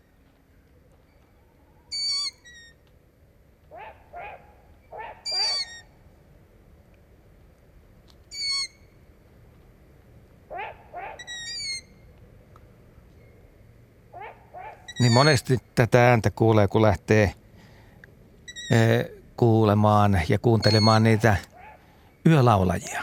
Joo, kyllä, joo. Eli just mitä sanoit Joo. puolessa välissä Joo, kesäkuuta. Joo, kyllä. Silloin kun aktiivisesti ollaan niin kuin toisten lintujen Kun kaikki, ker- ääniä kuuntelemassa. kaikki kerttoista sirkkailut on tullut Joo. siinä vaiheessa ja alkanut laulaa jo. Onpa hyvä äänitä. Eikö se ole?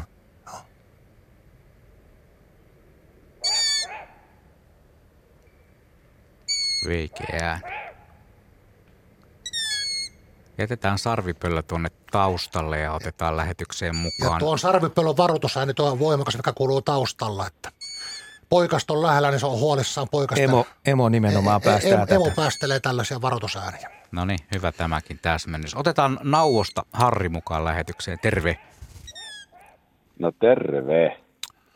Tuota, terveisiä täältä ää, Nauvosta ja nyt taas nur, nurmikko on ää, lumen valkoinen, mutta tota, ää, viikko sitten niin melkein voisi sanoa, että, että, että, että, että olisi vois voinut nurmikkoa leikata. Paljon sitä lunta Ää. nyt siellä on? Onko sitä muutama sentti? Itse asiassa täällä on ihan ää, varmasti mukavasti 20 senttiä, mutta... Et, et, et, Hiihtokeli. Lä- No joo, jopa Nauvossa, eli saaristossa. Ja Niin. tota, äh, ihan hauskaa.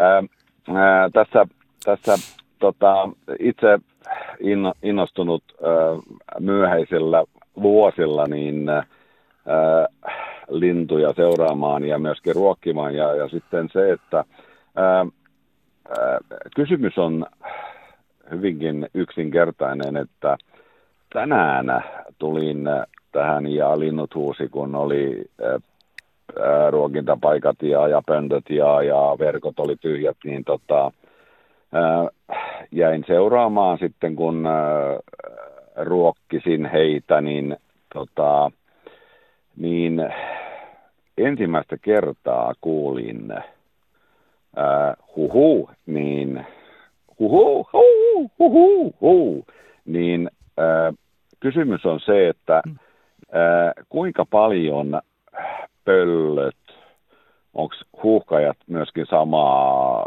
kategoriaa, niin tota, kuinka paljon äh, nämä tavallaan lentää etelään ja tulee takaisin. Et tota, kun, kun ajatellaan tätä meidän saaristoa, niin, niin en- ensimmäisenähän täällä ne sitten tulee. Joo, näissä pöllöissä on oikeastaan kaksi muuttolintua, eli suopöllö ja sarvipöllö, jotka lentää talveksi Keski-Eurooppaan. Kaikki muut laitetaan tänne pohjoiseen talvehtimaan. Mutta to- sitten on vaelluksia. No sitten on, sit on nämä nälkävaellukset, että jos esimerkiksi tuolla pohjoisessa loppuu ruoka, jopa sopulit on, täysin puuttuvat, niin saattaa tunturipöllöjä tulla tänne, niitä valkoisia, komeita, isoja pöllöjä, aivan tänne etelärannikolle ja jopa sinne saaristoon saakka, saakka voisin kuvitella nauoonkin. On hyvinä vuosina Joo. varmaan valkeita, komeita pöllöjä Joo. tullut. Se on mahdollista, mutta tosiaan nälkävaellus pitää olla sitten talviaikana, että niitä näkee täällä Mutta on, etelässä. niin, on, onko siinä mitään niin kuin näkemystä sille, että, että tuleeko nämä muuttopöllöt tai huuhkajat, niin tuleeko, totta kai ne tulee ensimmäiseksi niin kuin virtauksen mukana, vai onko, siinä, onko se vaan niin, että se on, se on vaan käytäntö? Ei, no, no nyt ei niitä muuttavia pöllöjä tosiaan kuin se sarvi- ja suopöllö, jotka tulee etelästä tänne pohjoiseen. Että nämä, jotka siellä, jos se joku huuhkajan talvella, niin se on joku aika paikallinen tai sitten kiertelee siinä saaristossa läpi talven, että ei se missään kovin kaukana talveaan ole viettänyt. Se Missään ei ta- ole niin sanottu muuttolintu ollenkaan. ei ole, ei ole.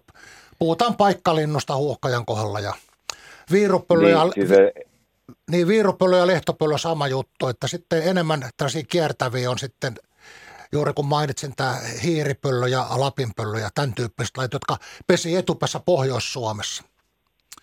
Ja Okei, harvinaisempaa. joo, elikkä- mm, Mut, eli eli tämä, tämä, tavallaan tämä täysin äh, uusi laulu, niin, niin se on ihan paikallinen vaan, että et, et, et, se on jossain si- nyt si- sitten. siinä lähisaaristossa pitänyt majapaikkaa ja lähtenyt nälkäisenä etsimään uutta parempaa paikkaa ja tullut sitten sinne nauvoon. Tämä on minun teoria siinä. Ja se nauohan on iso saari, sä voi pesiä sen nauvossa jollain kalliojuurkanteli ihan hyvin. Että Joo, joo, kyllä, joo, joo, kyllä, kyllä, kyllä. kyllä. Äh, ihan ihan äh, noppina vielä, että voiko musta rastas äh, yksin asua ja sitten vaan se odottaa, Ky- siis uros? Joo, joo, nyt tosiaan kun puhutaan koiraslinnusta, niin sehän on tavattoman yleistä nykyisin tämä koiraslintojen talvehtiminen, vaikka on näinkin tiukka talvi kuin nyt on ollut, niin niitä, niin. On, niitä on aina enemmän ja enemmän, mutta naaraita on koko ajan selvästi vähemmän. Ja sitten sellainen mustarastas, millä on tumma Sehän nokka, on, millä on, millä on tumma nokka, Joo. niin se on nuori koiras. Eli se on niin kuin viime kesän pentu. Nämä vanhoilla koiralla, jotka talvetti, niillä on kirkkaan keltainen se nokka. Että sekin on hyvä huomata, kyllä, kyllä, kyllä, kyllä. että kahden Joo, kiitoksia. Ö, ö, ö, tosi, tosi hieno juttu, mutta tämä ääni ja se laulu, minkä ö, tavallaan tämä lintu lauloi, niin ö, se oli mulle ihan shokki, koska tässä ruokin lintuja ja tota, tämä oli ensimmäistä kertaa, kun kuulin tämän ö, hyvin vahvan ja voisin kuvitella, että se on se, siis se ei ole mikään huuhkaaja tai ää, anteeksi huuhkaaja vaan, tai pul, ää, mitä, mitä näitä puluja tai näitä, et, et, et, et, kyllä se oli ihan hyvin vahvaa, että et, et, kyllä se niin kuin, et, et, et, et, sen takia mä halusin kysyä, että et, et, et, et, et, et tuleeko tuolta Viron puolelta tai jostain niin kuin virtauksen mukana sitten näitä. Ei, kyllä se on siinä ihan lähiympäristössä viettänyt elämänsä vähän pitempäänkin jo ja siirtynyt vaan sitten siihen niin kuin lähemmäs teidän havaintopaikkaa, että Kuunnellaan hei vielä ennen kuin pistetään linja kiinni, niin piirupöllön ääntä. Pistäisi Juha Joo. soimaan, jos se on siinä lähettyvissä. Se on vähän huukajan kautta. että oliko mahdollisesti tällainen. Ei, ei. Se oli paljon kirkkaampi ja, ja, ja myöskin vahvempi ja, ja, ja siinä oli myöskin tavallaan rytmi enemmän. Et, et, et se oli, niin Niin, että se toistui samanlaisena. Ei, ei, ei vaan Joo. se oli, se oli huomatti, huomattavasti vahvempi ja Laitaisi vielä myöskin niin Katsotaan vielä. Pistetään huuhkaja sitten vielä.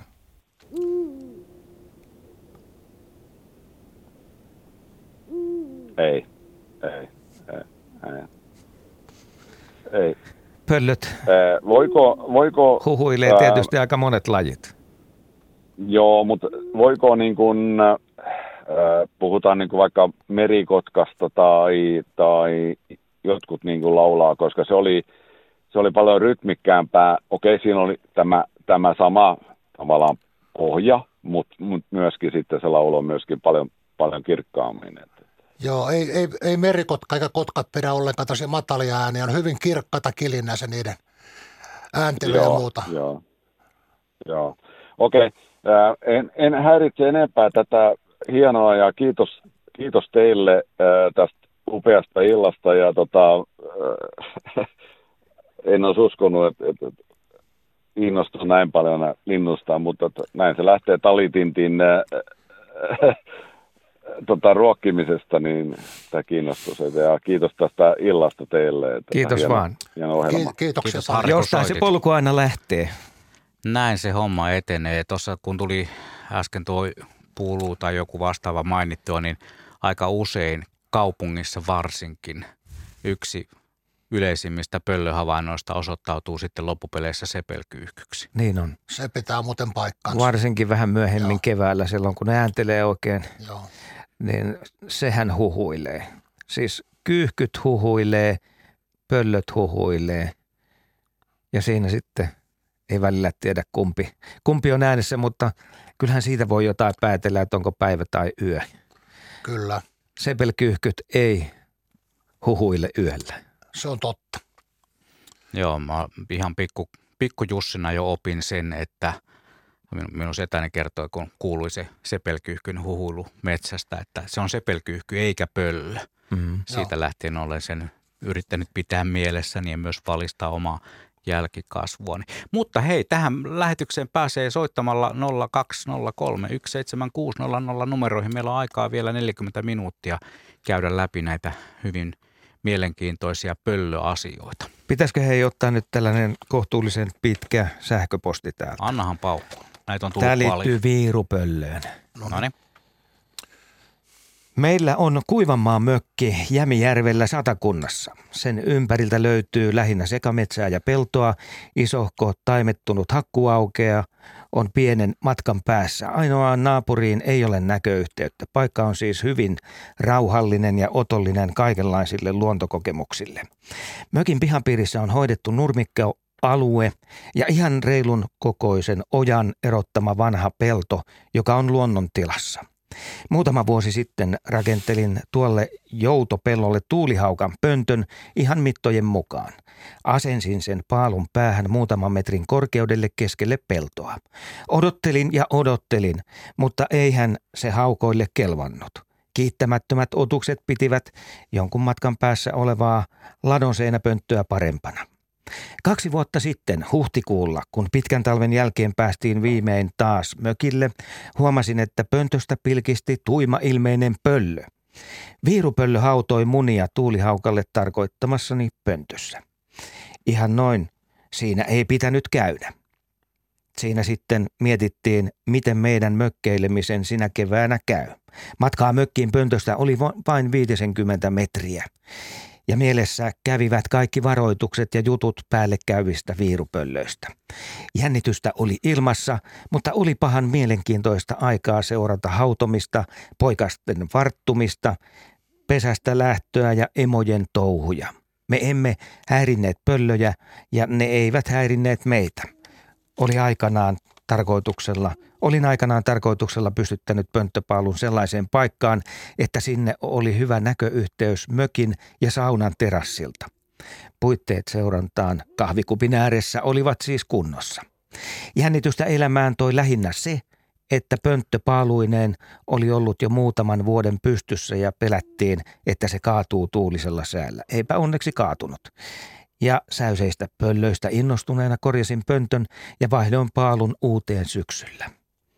Ja viime vuonna keväällä mökille palatessamme sama toistui. Tutut silmät tuijottivat pöntöstä, haudontapoikaset ja maailmalle. Taaskaan mitään ongelmia ei mökkinaapureiden kanssa ollut. Nyt siis tässä kohtaa, tämän on lähettänyt siis Arto Kuivanen, me voidaan pohtia sitä, että – onko tässä olemassa joku turvaraja, kun puhutaan viirupöllöstä? Joo. Mihin pöntön voi laittaa? Joo, mä voisin saman tien laajentaa, että puhuttaisiin viirupöllön yhteydessä myöskin lehtopöllöstä. Nimittäin mä olen antanut sellaisia ohjeita, että jos joku haluaa kesämökille myyräongelmaan pöllöratkaisun, niin sen pöllön, voi, pöllön pesäpöntön voi kyllä laittaa – sen pihapiiriin, mutta ei kuitenkaan, en laittaisi 100 metriä lähemmäksi.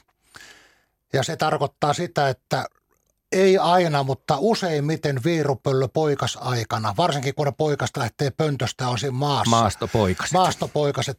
Ne se saattaa olla arvaamattoman aggressiivinen ja vaarallinen ja nimenomaan käy ihmisen päähän ja silmiin kiinni. Niin siinä mielessä, ja lehtopöllö on kolme kertaa iskenyt myöskin minuun päähän, että lehtopöllökin – harvemmin iskevänä, mutta kuitenkin mahdollisesti iskevänä, niin pitää ottaa huomioon, että ei, ei lehtopöllön eikä viiropöllön pönttöä 100 metriä lähemmäksi. Mutta sadan metrin päästä voi katsoa aika turvassa. Sitten kun ne on maastopoikaset jättää sen vaan viikoksi rauhaan, niin ne menevät sinne metsään kauemmaksi. Siinä hyvät vinkit tähän asiaan. Hei, me napataan nyt Risto mukaan tähän lähetykseen. Hän soittaa meille Helsingistä ja ollaan edelleen viirupöllö asioissa. Vai kuinka Risto? Terve. Joo, kylläpä kyllä. Tämä oikeastaan viirupöllö tuli mieleen sen takia, koska tota itse ensin luulin häntä huuhkajaksi. Ja sitten joku viisaampi sanoi, että ei se ole huuhkaja, vaan viirupöllö. Ja tuossa puhuttiin niin paljon huuhkaja, huuhkajista, että kaikki epäiltiin kaikkia havaintoja huuhkajiksi. Ainakin teet niistä meidän mökkiolosuhteissa viirupöllön ääni on kyllä hyvin kantava ja voimakas. Mm. Näin on. Ja tota, se on siellä ajoittain pyörii siellä mökillä ja tuossa tarina, mikä, mistä tämä on, missä sitä kuuntelin paljon ja keskustelin hänen kanssaan myös, että oli välttämättä, tota, oli siis ihan tuommoinen elokuun, pari vuotta sitten elokuussa, pimeä elokuinen yö, ihmeteltiin, kun aurinko ei oikeastaan laskekaan, kun pitäisi se taivas, niin kuin se paistaa aika pitkään siellä. Kirkkaana kuitenkin Suomen kesässä, se ei mene pilkkopimeeksi, niin sitten ei meistä tajuttu, että se yhtäkkiä vaan nousee ja valaisee enemmän. Me kuunneltiin aluksi vaan virupelle, joka huhuili siinä ja lenteli siinä tonnin ympärillä ja juteltiin sille mukavia ja käytiin välillä sisälläkin ja sitten mentiin uudestaan ja sitten huomattiin yhtäkkiä, että se valo sieltä vihreä taivas vaan nousee ylemmäksi ja ylemmäksi. Siis olivat revontulia hämmästyttävässä muodossa. Sitten ne nousi ihan taivaan kanteen asti, että siellä koronaa saakka ja siellä se varmaan viirupöllökin innostui aiheesta, koska se siitä pyörii ja pörräsi ja huhuili, siis hänen hu- huhuilunsa oli piirupöllön huhuilua, ei huuhkajan. Se oli semmoinen pitkä huu, ja sitten tulee nämä huh, huh. Totta, Välillä, se on erilainen. välillä vaihdettiin puheenaihetta niin kuin indiaanit, että hu, huittasin vain yhdellä huulla ja tiedä, se vissiin suuttui. Ja sitten taas piti antaa kaksi, niin sitten se vastasi. Jep, Tämmöistä tarinaa.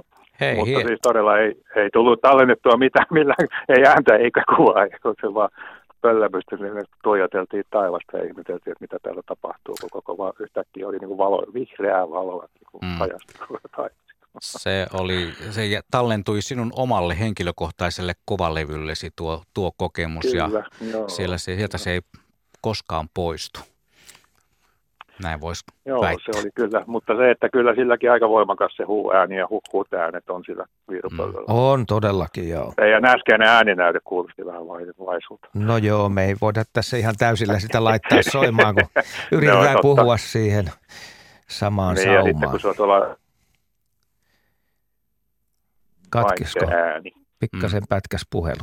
Vai Joo. johtuuko se mun Ei, se, kuulokkeesta? En minä tiedä, kuka No siellä niin. pätkii, mutta Joo. tota, Joo, joskus- kuuluu. joskus niin se menee- tota, varmaan vaikuttaa myös siihen äänen voimakkuuteen, kun sen kuulee syvässä hiljaisuudessa. Totta kai. Nimenomaan. Joo. Sitähän, sitä kokemuksena ei ylitä mikään. Joo. Kiitoksia Risto Juu, ei, tästä ei. Joo, tarinasta. ei mitään. Jo, hyvä. Moi. Kiitos, moi. Toi oli Otetaan hyvä, s- niin, toi oli niin. hyvä, hyvä tota, havainto, että olisiko se virupöllö jotenkin innostunut niistä revontulista. Lieneekö mahdollista? En osaa kyllä ollenkaan ajatella, kun ei ole omakohtaisia kokemuksia minkäänlaisia. En- Enkä näe mitään syytä, että miten se innostuisi niistä. Mm. Mm. Siellä oli vaan värinät kohillaan. Sillä oli Muut vähän- värinät. Siinä oli hieno äänihavainto ja hieno näköhavainto ihmisellä yhtä aikaa ja eihän se mikään synty, että ne yhdistää. Ei. Ei todellakaan. Ja mielikuvitus on vaan meillä köyhillä se kaikista halvin huvitus, niinhän sitä tavataan sanoa. Mulla on sähköposti. Miten pöllöt pärjää Taivalkoskella, kun täällä on paljon lunta ja pakkasta? Tämä huolestuttaa minua. Terveisin Saila. Mm-hmm. Eikö siellä äh, hangen pinnalla juokse välillä Kyllä siellä hangen myyriä, pinnalla- jos vaan sattuu joo, olemaan? Joo, jos sattuu olemaan, niin kyllä se pikkunissäkkäitä pyörii aina myyriä ja hiiriäkin, että etupääs myyriä, että, että se on lähinnä niin kuin sellainen talviongelmallinen, että on nämä kovat pakkaset pi- pitkän aikaa ja nimenomaan vielä kovien suojien jälkeen tulee sellainen betonimainen, melkein niin kuin pommisojen katto. Ja ne myyrät on siellä maan rajassa, niin vaikka ne, nehän yrittää yleensä pehmeän lumen läpi nämä pöllöt, se menee niin kuin äänihavainnon perusteella, kuulee sen Varsinkin Lapin pöllö. Joo, kuulevat sen myyrän kynsien jär, kynsellä sitä jäistä maata raapii, niin sen äänen ei suinkaan mitään suusta lähtevää ääntä, niin kuin monet joskus saattaa luulla. Ja sitten vaan sillä tarkalla äänihavannolla lumi vaan pöllähtää ja hetken päästä nousee lumipesut saanut pöllö ja myyrän nokassa, jos oikein hyvin käy. Niin, eikö se kerro siitä pöllön kuulosta aika paljon, että se pystyy peilaamaan niin tarkkaan sen kohdan, koska eihän, eihän se myyrä nyt ole kovin iso kuitenkaan. Ja Joo. sitten se on siellä aika syvällä lumessa. Joo, tota, mä muistelen täällä Kotkassa kotipihalla niin sellaista talvea, kun oli tämä panssari pinta siellä muuta, niin terveisiä vaan Raimo Nevalaiselle, joka on hyvä ystäväni ja tällainen äh, ku- kuvailu paljon dokumentoinut minun reissua, niin hän kävi kuvaamassa meidän pihalla sellaista kuollutta pöllökasaa. Niitä löytyi joka ihmiset palautti meille. Mulla oli varmaan parhaimmillaan joku 15-20 lehtoja viirupöllöä siinä kuolleena, nälkään kuolleena. Ja näissä hei usein käy sillä tavalla, että nämä nälkiintyneet, nälkiintyneet pöllöt tulee viimeisten päivien aikana ihan lintujen talviruokinnalle kyttäämään sitten, että tuleeko sinne metsähiiriä. Kenties sitten katsovat lintuja, pikkulintujakin sillä silmällä. Mutta siinä vaiheessa ne on jo aika nälissä. Joo. Ja tässä on hyviä kuvia löytyy, kun katsotte netistä vaan urpo. tai Urpo Kopponen, niin se tulee kymmeniä sivuja tulee, muun muassa näistä pöllöistä tulee kuvia, että se on erittäin hyvä valikoima. No niin, ei muuta kuin kurkkimaan sitten niitä. Ja viestejä, kurkitaanpas mitä viestejä on tullut. Täällä muuta Salla laittanut meille mukavan viestin hiihtolomareissultaan Luostolta. Saavuimme jo lähelle Lappia hiihtolomalla 2020 helmikuussa. Iin ohi ajettuamme oli kyltti nähtävyydestä ja ajoimme ilmeisesti liian aikaisesta liittymästä. päädyimme hakkuuaukealle, missä oli yksi iso kelo säästynyt. Siellä istui valtavan upea lapinpöllö. Se venytteli siipiään ja koipiaan ja lopulta lentoon lähdettyä lensi pysähtyneen automme yli ja heillä on ollut autossa kattoikkuna, eli on pystynyt kattoikkunasta katsomaan, kun se pöllö lentää yli. Me viisi saimme kokea maailman upeimman ylilennon. Olimme iloisesti saapuneet Lappiin täydelliselle hiihtolomalle. Näin siis Salla laittoi meille viestiä. Joskus tuollaisesta autossa olevasta kattoikkunasta voi olla suurta iloa Todellista tässä, hyötyä. tässä Ja tapauksessa. se Lapinpölön havaitseminen muutenkin on kyllä sellainen unohtumaton elähdys, elämys, että se on kyllä niin mahtava lintu sekä kasvoltaan että olemukseltaan. Mm. Toinen elämys otetaan sähköpostista. Tervehdys pöllöiltaan. Vuosia sitten ajoin autollani kapeaa hiekkatietä metsässä kauempana olevaa peltoaukeaa kohti. Juuri kun käännyin tiukasta mutkasta, autoni edestä noin 20 metrin etäisyydellä nousi huuhka ja ilmaan ollen havainto hetkellä noin kahden metrin korkeudella. Kyllä säikytti. Tuntui, että siipien kärkiväli ylitti pienen au- autoni leveyden. Upea hetki jäi muistoihini ikuisesti. Näin siis Eino. Oliko siinä mitään saalista siinä? Ei puhuta siitä Ai mitään okei, tässä näin, mutta havainto oli pysäyttävä Se ja on mahtava havainto. aikaisemmin jo sanoin tuossa, että se puolitoista metriä varmaan on siipien kärkiväli siinä. ja leveät siivet. ja leveät Mm. on. Joo. Nyt meillä on yhteys Tampereelle. Siellä on kuuntelijamme Mauno. Terve.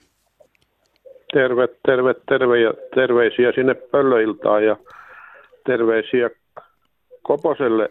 Jos Koponen muistaa, niin me oltiin Nuuksiossa joitakin vuosia sitten ja minä olin se, joka teki moottorisahalla niitä linnunpönttöjä semmoisista isoista tukkipuista. Muista, No, Suomen luonnonpäivänä. muista, muista. Ja ollaan ilmeisesti tavattu toisen kerran myöskin Lahdessa ja Radiomäellä miljoonan linnunpönttöä kampanjan yhteydessä. Se oli Joo, kauppatorilla. kyllä. Ja tota, joo, ja mä oon tehnyt niitä pönttöjä tota, noin äh, metsähallituksen tämmöisissä tilaisuuksissa ja sitten metsäkeskuksen ja metsänhoitoyhdistyksien ja sitten erilaisten moottorisahavirmojen ja kaikenlaisilla markkinoilla ja sahailuja. Jos mä nyt vähän kerron, niin tota, mä oon moottorisahalla nyt tehnyt ja se on, se on netissä vieläkin se ohjelma, minkä Laaksosen Juha sen teki, että siellä on auksiossa, että noin linnunpönttö minuutissa moottorisahalla ja Mhm. kävi sitten semmoinen tapaus, että meille tänne pihaan Tampereelle, missä minä asun, niin tuli henkilöauto, oli kolme miestä ja ne tuli ja kysyi, että onko täällä se linnunpönttöjen tekijä. Mä ajattelin, no kyllä täällä yksi semmoinen on ja sanoi, että he on Porista kotoisin. En mä tuntenut heitä ollenkaan ja sanoi, että heidän oli pakko lähteä tänne, kun heille tuli kova väittely siitä, että kukaan ei pysty tekemään moottorisahalla linnunpönttöä minuutissa ja he lähti katsoa, että onko se totta. Mä ajattelin, no, mulla on tuossa sopivia puita ja semmoinen sahapukki ja moottorisahoja, että noin voidaan me kokeilla se homma, niin näette sitten, kuinka se tapahtuu. Ja mä sahasin muutaman pöntön siinä sitten ensin, ja mä ajattelin, no nyt sitten kello käyntiin. Mä teen viisi pönttöä yhteen pötköön, laitoin semmoisen pitkän äh, koivupölkyn siihen pukille kiinni, ja tota, ja se pää oli niin paljon pitkä, että sitä viisi pönttöä saa, kun se oli yli sen pukin. Ja tota, mä tätä kello käyntiin, niin lasketaan sitten aika paljonko menee. Ja mä saasin viisi pönttöä yhteen pötköön siinä sitten kysyn paljonko meni. Neljä minuuttia 52 sekuntia. No Joo. niin, eli Niin, aika-arvio sanoi oli oikea. että- No, ne sanoivat, että no, nyt on pakko kyllä uskoa, että se on totta. Ja kuinka ollakaan, ne sanoivat, että tässä heidän porukassa Porissa on joku semmoinen ukkokerho, joka kokoontuu. Ja siellä on tämän meidän Jenni Haukion presidentin rouvan isä mukana. Ja tota noin, he väitteli siellä kovasti, että sitä ei kukaan pysty tekemään, he päätti, että he lähtee katsomaan, onko se totta. No se siitä, ja sanoi, että Jenni oli sanonut, että noin, hän rupeaa itse tekemään linnunpönttöä, kun sinne Mäntyniemeen ei kukaan saa tehtyä mistään saa pönttöjä, että noin täytyy varmaan itse hankkia lautaa ja naulata niitä, niin mä tein mäntytukissa tuommoisesta, sanotaan 25-30 senttiä halka sieltä ihan tuoreesta mäntytukista. Tein muutamia pönttöjä, paketoittiin ne ja lähetin ne presidentin kansliaan Helsinkiin. Ja mulla on tuolla piirongissa semmoinen kirje, jonka on Jenni Haukio kirjoittanut. Mä olen sitä aika ylpeä muuten se kirjeestäni. Pienellä, pienellä kaunilla käsialalla oikein hieno kirje kiitteli siitä niiden pönttöjen teosta ja sanoi, että ne laitettiin puihin. Ja sinne tuli yhteen pönttö, yksi pönttö nimettiin Saulin pöntöksi, toinen Jennin pöntöksi. Ja Jennin pönttöön tuli pikkulintu, pariskunta, joka teki pesän, ja Saulin pönttöön teki ampiainen pesän. Ja muista pöntöistä ei siinä sitten puhuttu mitään. Mutta se siitä, mulla olisi niin paljon lintuaiseisia juttuja ja kysymyksiä. Mä olisi kaksi kysymystä vielä lisää, jos Urpo pystyy ne selvittämään. Niin mikä on syy, että se pöllö, onko se nyt sitten tuota viirupöllö tai lehtopöllö, tai ei se lehtopöllö, mä tunnen kyllä lintuja aika paljon, mutta en epäile, että se nyt olisi varsinainen huuhkaja, kun meillä on sellainen oma luonnonsuojelualue tuossa Hämeenkyrön Sasin alueella, harju, korkea metsäharju, soraharju, niin noin 20 hehtaaria, pikkusen vajaa. Se on suojeltu ainaiseksi meidän omasta toimesta. Ja tota, se on hyvin puustoinen, vanhaa metsää. Ja kun siellä on, mä oon tehnyt sinne pari semmoista puulatoa ja pari laavua siinä alueella, että saa ihmiset kävellä ja katsella ja levähtää, niin kun mä oon sinne mennyt muutaman kerran keväällä, niin se pöllö tulee ja syöksyy ja ottaa mua karvalakista kiinni ja heittää sen siihen maahan menee ja häipyy. Mutta mä en ole koskaan päässyt näkemään, missä se pesii, missä sen pesä on ja mistä se siihen tulee. Mitä Urpo sanoo siihen? Mikä, mitä se mun karvalakkia vihaa? No jos, jos se nyt on viirupöllö, niin se pesä voi olla esimerkiksi vaikkapa sanotaan isossa variksen tai korpin pesässä tai hiirihauka tai kanahaukan pesässä, pesii myöskin risupesiin, aika yleisesti myöskin. Tai sitten se voi, pesä voi olla myöskin niin muutamia tapauksia, niin ihan tuollaisessa matalassa lahokannossa. Mulla on matalin paikka, missä viiropöllö on pesänyt 20 senttiä maasta. Ja sellainen puoli metriä korkea kanto, joka on ontto ylhäältä päin. Eli sellainen pieni savupiippu, niin kuin kutsuttiin näitä kantoja. Joo, joo. Että, että se ei tarvi olla missään puussa oleva pönttö, vaan se, se voi pesi tosiaan aika yllättävässä paikassa. Ja viime kesänä tosiaan tuolla Siltakylässä kuvattiin elokuvalle oikein tota lehtopöllön pesää, missä oli kolme poikasta maassa myöskin. Että oli sellainen ka- katkenut koivunkanto ja munapesä oli 15 senttiä maanpinnasta, että se oli mielenkiintoinen juttu ja onnistui oikein hyvin. Siis toi on poikkeuksellista. Se on poikkeuksellista. Mutta mulla on muutaman kerran ollut, niin kuin sunkin kanssa on puhuttu, niin myöskin ladon lattialla kolme kertaa. Ladon lattialla lehtopöllön pesä. Avattiin ladon ovet ja katsottiin, että onko siellä orsella mitään pesiä mielenkiintoisia, närhenpesä tai jotain vastaavaa, niin pöllö lähti ja pienet poikast oli siellä olkien päällä. Ensimmäisellä kerralla 60-luvun lopulla hämmästytti, mutta nykyään ei hämmästytä enää mikään. Niin. Mut... Ei muakaan hämmästytä enää. Mä oon, mä oon yli 60 vuotta metsissä kulkenut vähän enemmän kuin kukaan keskimäärin ja nähnyt jos jonkinlaista, mutta kaikki ei uskalla kertoa ihmisille sen tähden, että niistä tulee niin pelkoja ja säikkyä, että en uskalla metsään mennä, mutta, mutta tota, siinä on kaksi latoa, semmoista, mä oon tehnyt ne haapa, haapapuista, ne ladot ja tota noin, ne on hirsiratoja, rakolatoja ja noin, äh, siinä alueella se on jossain, sen pesä täytyy olla, koska se on useampana vuonna siinä, ja se ottaa mua karvalakista, jos mulla on joku villamyssy päässä, niin se ei heittää ja menee, että se varoittaa ilmeisesti. No onko, siinä, onko ja. mahdollisuutta, että se pesä olisi siinä ladon sisällä jossain nurkassa? Joo, mutta en, ole, en mä ole sitä sieltä sillä äh, löytänyt, katsonut, niissä on puita ja mulla on siestetty tuota semmoisia erilaisia puita, mitä nyt Suomessa on, kaikenlaisia tämmöisiä jalopuita ja muita, Joo. niin keräillyt sinne semmoisen ison kokoelman ja tota, sijaan puuta niin paljon, niin en aina uskalla mennä sen latoimatta, jos se hyökkää silmille sieltä. Joo, suojella sitten suojella sit silmille ja karvahatto päähän, sitten voi mennä ihan rauhassa. Mm. Laskettelulaset, mulla on lasket, laskettelulaset on aina yleensä mulla. Joo. Niin, taka tuommoinen moottorikelkkakypärä, missä on se edessä visiiri se päähän, niin sen kanssa uskaltaa. Ei, ei, sitä ei saa käyttää sitä, se nimittäin ne kynnet saattaa mennä poikki ja pöllölle ei kasva koskaan uusia kynsiä. Se on kova. Jaa, jaa, no, se pitää, sen takia se karvaa. Mullakin on kiinalainen koiran karvahattu, niin se on, eri, se on erittäin hyvän näköinen ja kestää vuosia. Tähtäyspistit kunnossa. Niin, oikein tyylikäs. Joo.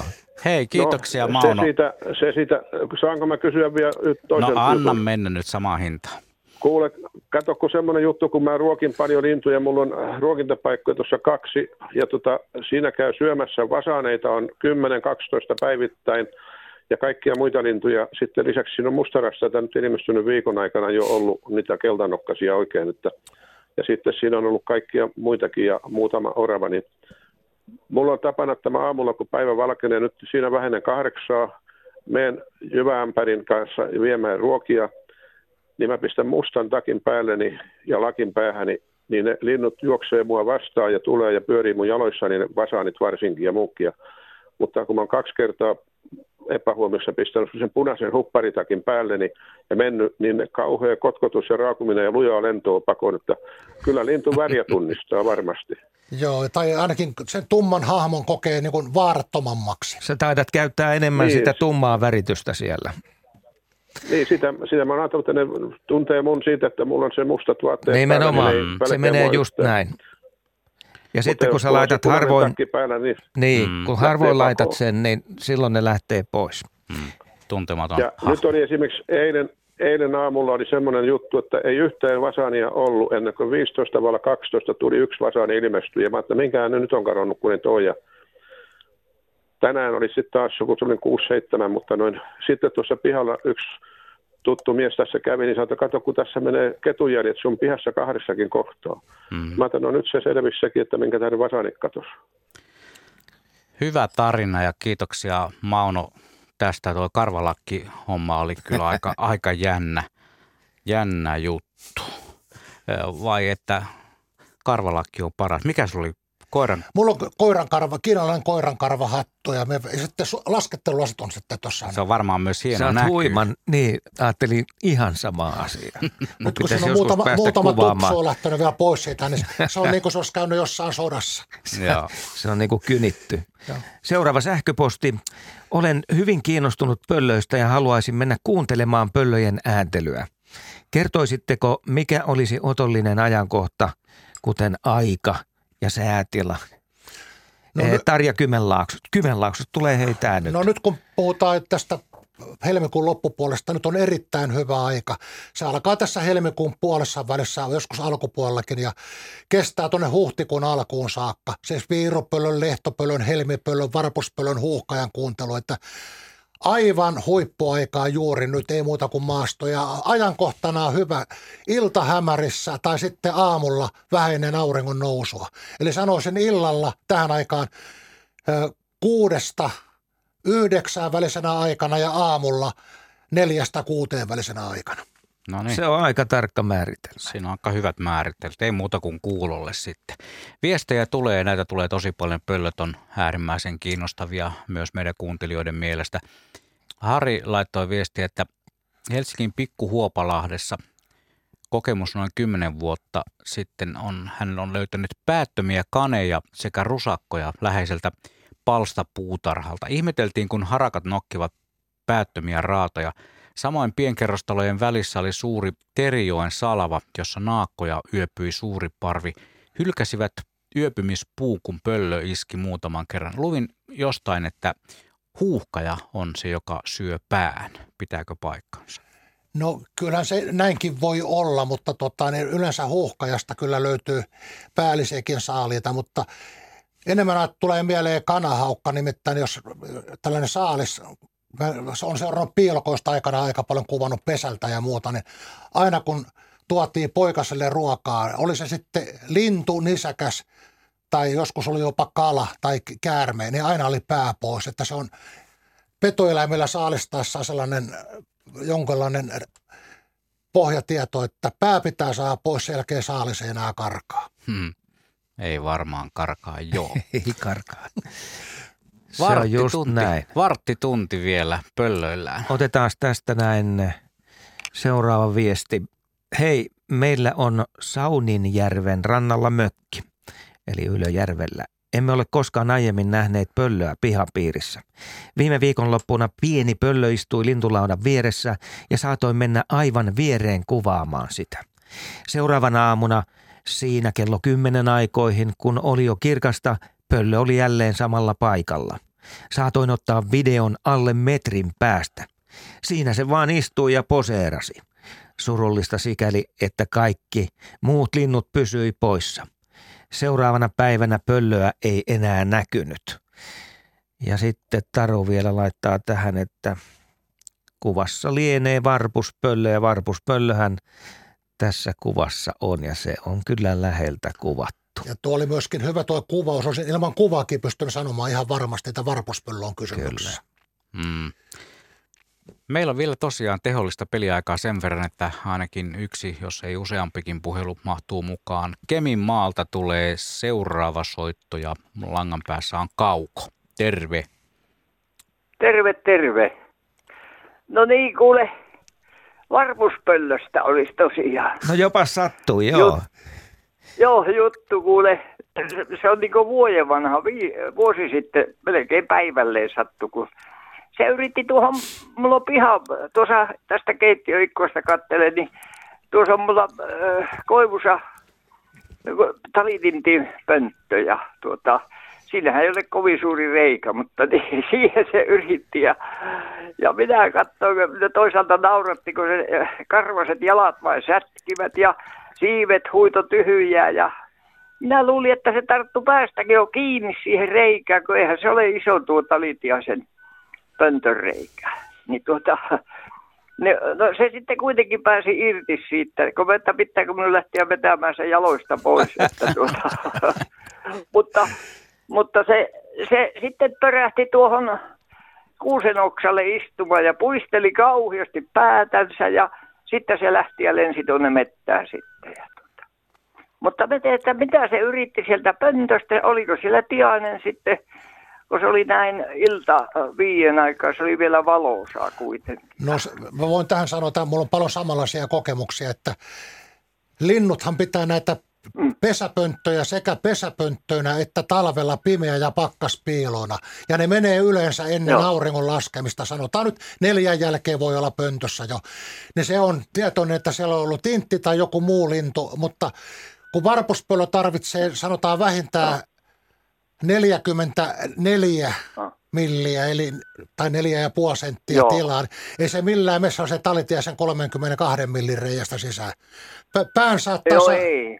pään saattaa osittain saada, mutta siinä käy juuri näin, että voi jäädä itse kiinni ja menehtyy itse. Mutta se tosiaan myös ei, no, se... siis varastoi lintuja sinne. Se, sekin pitää paikkansa, mutta, mutta ottavat myöskin niitä eläviä lintuja, jotka on siellä pimeä tai pakkaspiilossa. Näin on, kyllä.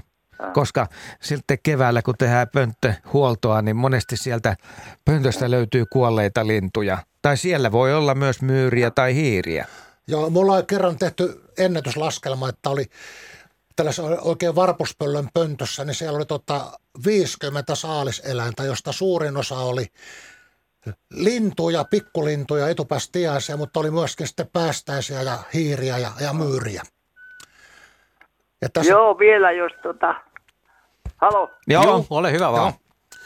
Niin, vielä kuule, tuota, mä en ole päässyt aikaisemmin näkemään paljon jalkoja, mutta silloin karvaset jalat ja, tuota, ja nauratti, kun tuota se sätki ja, ja, ja, kyllä se lujasti oli päästä siinä kiinni siinä reijässä ja mutta kun se sitten pörhisi sen pää, se näytti vielä suuremmalta, kun se lensi tuohon kuusenoksalle, että tuota, mutta niin, kun tosiaan minä ajattelin, että pitääkö lähteä vetää jaloista se pois, että ja, ja mulla, aika, mulla olisi paljon muitakin pöllöjuttuja, mutta ei tähän kerkeä kaikkia selvittää. Että Joo. Tuota. Mutta tämä oli hieno tarina, mutta, kiitoksia. Oli aivan mahtava. Joo. No niin, palataan. Palataan, palataan. taas. Kiitoksia ja tässä kaupan. taustalla muuten viheltää varpuspöllö. Pistäisi vähän kovemmalle sitä. No laitetaan. Tämä Tää, mu- muistuttaa niin, pikkusen punatulkkua. Joo. Siis tässäpä pöllö, joka ei huhuile. Vieno vihellys. Näin on. Ja siinä auringonlaskun jälkeen heti voi kuulla tällaisen vihellyksen metsästä.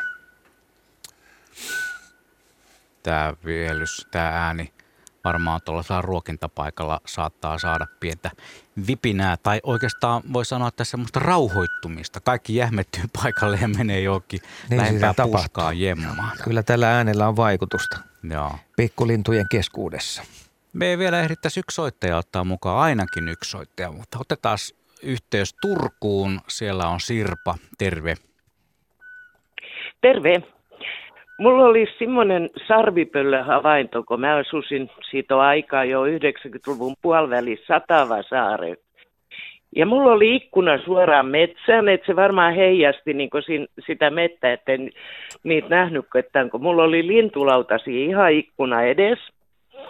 Ja sinkä mä oli tapana, kun oli vapaa-päivä, niin maata siis sohvalla ja katsella, kun linnut kävi syömässä.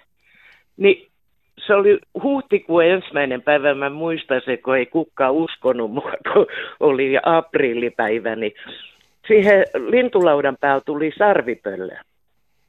Ja se seisoi siihen, se katteli mua ja pyöritteli päätäsi. Ja se oli siinä tunnin verran. Ja musta se oli tosi, tosi niin upeat nähdä semmoinen otus niin läheltä. Ja, ja se oli hieno, mutta sitten jälkeenpäin joku sanoi, että se oli varmaan kipiä, että ei se olisi ollut niin kauan samassa paikassa että et olikohan se jotenkin haavoittunut. Siinä kyllä asuu siinä mettässä tarvipöllöin, muutenkin mä näin kesällä, kun oli poikasi tai keväällä. Joo, siinä voi olla sellainen asia niin. myöskin, että tämä on nälkiintynyt. Ne, ne on niin heiko, heikossa kunnossa, että ne ei sitten oikeastaan liiku ollenkaan. Ja apaattisesti odottaa vaan kuolemaa, että niin. tämän on joutunut näkemään kymmeniä kertoja. Sehän seuraava vaihe siinä on, kun se tippuu puusta. Joo, se, kyllä. Voi voi, jos olisi ymmärtänyt, niin olisi vienyt sille jotain jauhelihaa.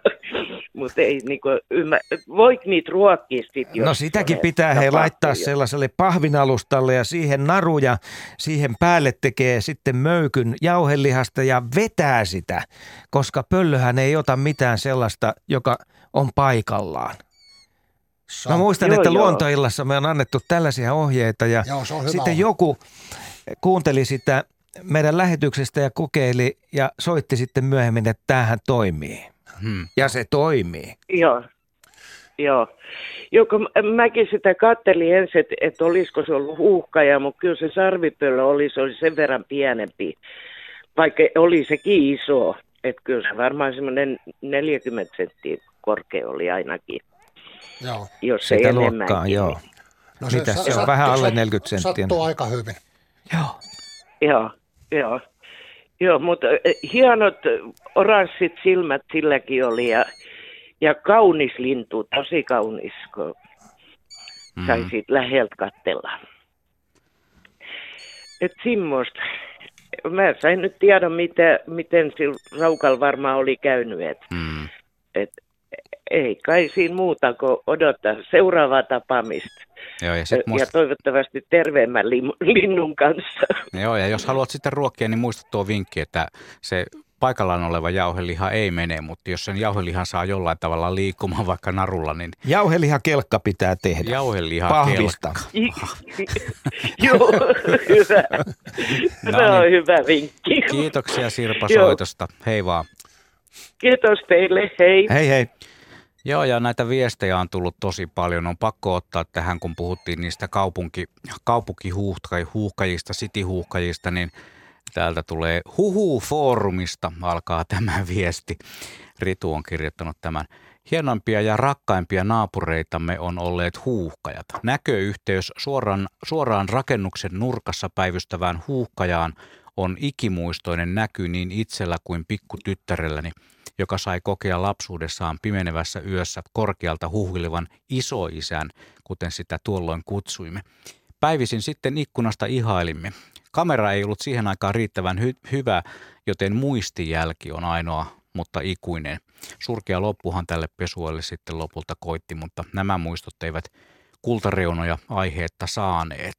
On se varmaan aika hienoa ollut Helsingin keskustassa ikkunasta suoraan tiirailla noita huuhkajia. Kiitoksia vaan Ritulle tästä viestistä. Se on todella ollut sellaista aikaa, joka muistetaan vuosikymmenien ajan. No. Mutta tässä on Markus lähettänyt sähköpostia ja tämä tarina on viime lokakuulta. Tämän talven ensimmäisellä kunnolla lumisella päivällä olin kamerani kanssa metsässä. Seurailin kauriiden tekemää polkua, kun yhtäkkiä jotakin kymmeniä metrejä edessäni polun Ohi lehahti suurikokoinen äänettömästi lentävä lintu. En kerinnyt tunnistaa, mutta välitön ajatus oli, että nyt on pakko olla pöllö. Näin suurin piirtein, mihin lintu lensi ja lähdin hiljalleen kiertämään lähemmäksi. Hetken päästä huomaan kaiken varovaisuuden olevan turhaa, sillä suoraan minua kohti tuijottaa kaksi kellertävää silmää. Lapin pöllö. Jähmetyn ja pelkään säikyttäneeni sen pois. Yllätyksekseni pöllö kääntää katseensa pois ja hetken päästä jatkaa saalistamistaan lainkaan välittämättä siitä, että olin lähimmillään noin 30 metrin päässä. Noin puoli tuntia pääsin sitten kuvaamaan tätä pöllöä ja sen jälkeen jätin sen rauhaan. Pöllö jäi saalistelemaan samalle paikalle, unohtumaton kokemus, josta muistona jäi todella hienoja kuvia. Näin siis Markus Similä. Hienoa, kiitoksia. Se oli kova tarina. Tästäkin viestistä. Ja tosiaan pöllöaihe on ollut tosi rakas kuuntelijoille. Näitä viestejä on tullut tosi paljon. Muistutan tässä kohtaa sieltä Yle Luonnon sivulta löytyvä Tunnistatko pöllöjä, testaa taitosi ja opit, opettele matkimaan pöllöjen ääniä. Täällä on tämmöinen pieni, pieni visailu ja sieltä voi sitten tosiaan kuunnella niiden pöllöjen ääniä ja vähän, vähän ikään kuin opetella huhuilemaan. Joku muuten kysyikin, että, että onko siitä haittaa, jos menee tällaisena keväisenä aikana metsään ja huhuilee jollekin pöllölle, niin voiko siitä olla jotain haittaa? Ei sitä mitään haittaa, mutta se on erittäin hyvä kikka nähdä pöllön läheltä. Kun menet Atrapin kanssa, niin mä olen saanut huuhkajan, viirupöllön, lehtopöllön, helmipöllön, varvuspöllön en ole saanut niin alle 10 metrin päähän. Että se, se on erittäin hyvä kikka kyllä tutustua lähemmin. Tuossa tota, kannattaa kuitenkin muistaa, että sitä atrappia ei kannata liikaa käyttää, Ei, mm. ei. koska siinä syntyy kuitenkin pöllölle ajatus siitä, että se reviiri on varattu. Ja mm. sitten jos se on vahva laulaja siinä äänitteellä, niin vielä varmempi se on asiasta, että mä päin lopeta millään. Totta kai, niin kuin sä sanoit, se Joo. tulee katsomaan, että missä se oikein on täällä. Joo. Mä en tiedä sitten, mitä se ajattelee siinä vaiheessa, kun se ei löydäkään mitään. Mä olen lähinnä käyttänyt sillä tavalla, kun olen etsinyt pöllöjen asuttuja reviirejä, niin kun olen saanut linnun näkyviä selville, niin olen lopettanut siinä paikassa käytön. Joo. Ja sillä tavalla kiertän omaa reittiä ympäri ja muuta. Niin sillä saa houkuteltua. Sitten monta kertaa saattaa kuuntelu yö olla aika huono äh, lopputulokseltaan. Mutta tämä parantaa aika paljon mahdollisuuksia. Sitä paitsi tässä kohtaahan oli mahdollista harjoitella niitä ääniä ja tehdä niitä itse. Nimenomaan. Koska se on jännittävää puuhaa ja siinähän syntyy Ja se- vuorovaikutus Ja sitten. siinä oppii eniten. Kyllä. Joo, tuolla taustalla jo Luhtlammen huuhkaja, niinkö? huuhkaja siellä Kyllä. huhuilee ja pistää vähän tunnelmaa tähän loppuun. Miten me vielä niin sanotusti klousataan ammattitermillä tämä Niin Urpo sanoi, että tästä pöllöilta? eteenpäin noin kaksi kuukautta. Pöllöt on äänessä ja miten sitten vielä, että kannattaako lähteä, jos on suojasää vai kova pakkanen, täysikuu? No tässä on nyt kaksi asiaa, mitkä pitää muistaa vielä. Että ei tuulisi paljon. Se on erittäin tärkeää. Ja sitten Tuulella ei edes kuulu Ei. mitään. Sitä paitsi eikö linnut tiedä, että silloin ei kannata huudella? todennäköisesti, koska ei kuulu mitään. Ja sitten toinen homma on se, että ei, ei kovilla pakkasilla, että sellainen pi- pikkupakkanen tai ihan nollakelikin on hyvä, että nythän tässä lupaa tässä lauhaa, niin esimerkiksi tuleva viikonloppu saattaisi olla erittäin hyvä. Tosin lupas kyllä myrskyä ja räntäsadetta. Jos se toteutuu, niin sitten ei ole hyvä, mutta jos ei se toteudu, niin Heti sen jälkeen. se heti sen jälkeen sitten alkuviikosta. Niin ja jos se myrsky ja räntäsade toteutuu, niin sitten voi mennä sinne Ylen luonnon sivulle ja kuulostella niitä pöllöjen ääniä ja harjoitella kotona Kyllä, kyllä sinne voi mennä nyt vaikka heti. Se on Nimenomaan. muuten hyvä, hyvä idea tämä. Kiitokset vaan Urpo Koponen ja Asko Hautaaho. Tässä oli meidän pöllöilta, suuri sellainen. Me palaamme varmasti aiheeseen vielä myöhemminkin. Matkaamme huuhkajan siivin kohti kello 20 uutisia ja uutisten ja säätietojen jälkeen keskiviikkoiseen tapaan on Metsäradion aika.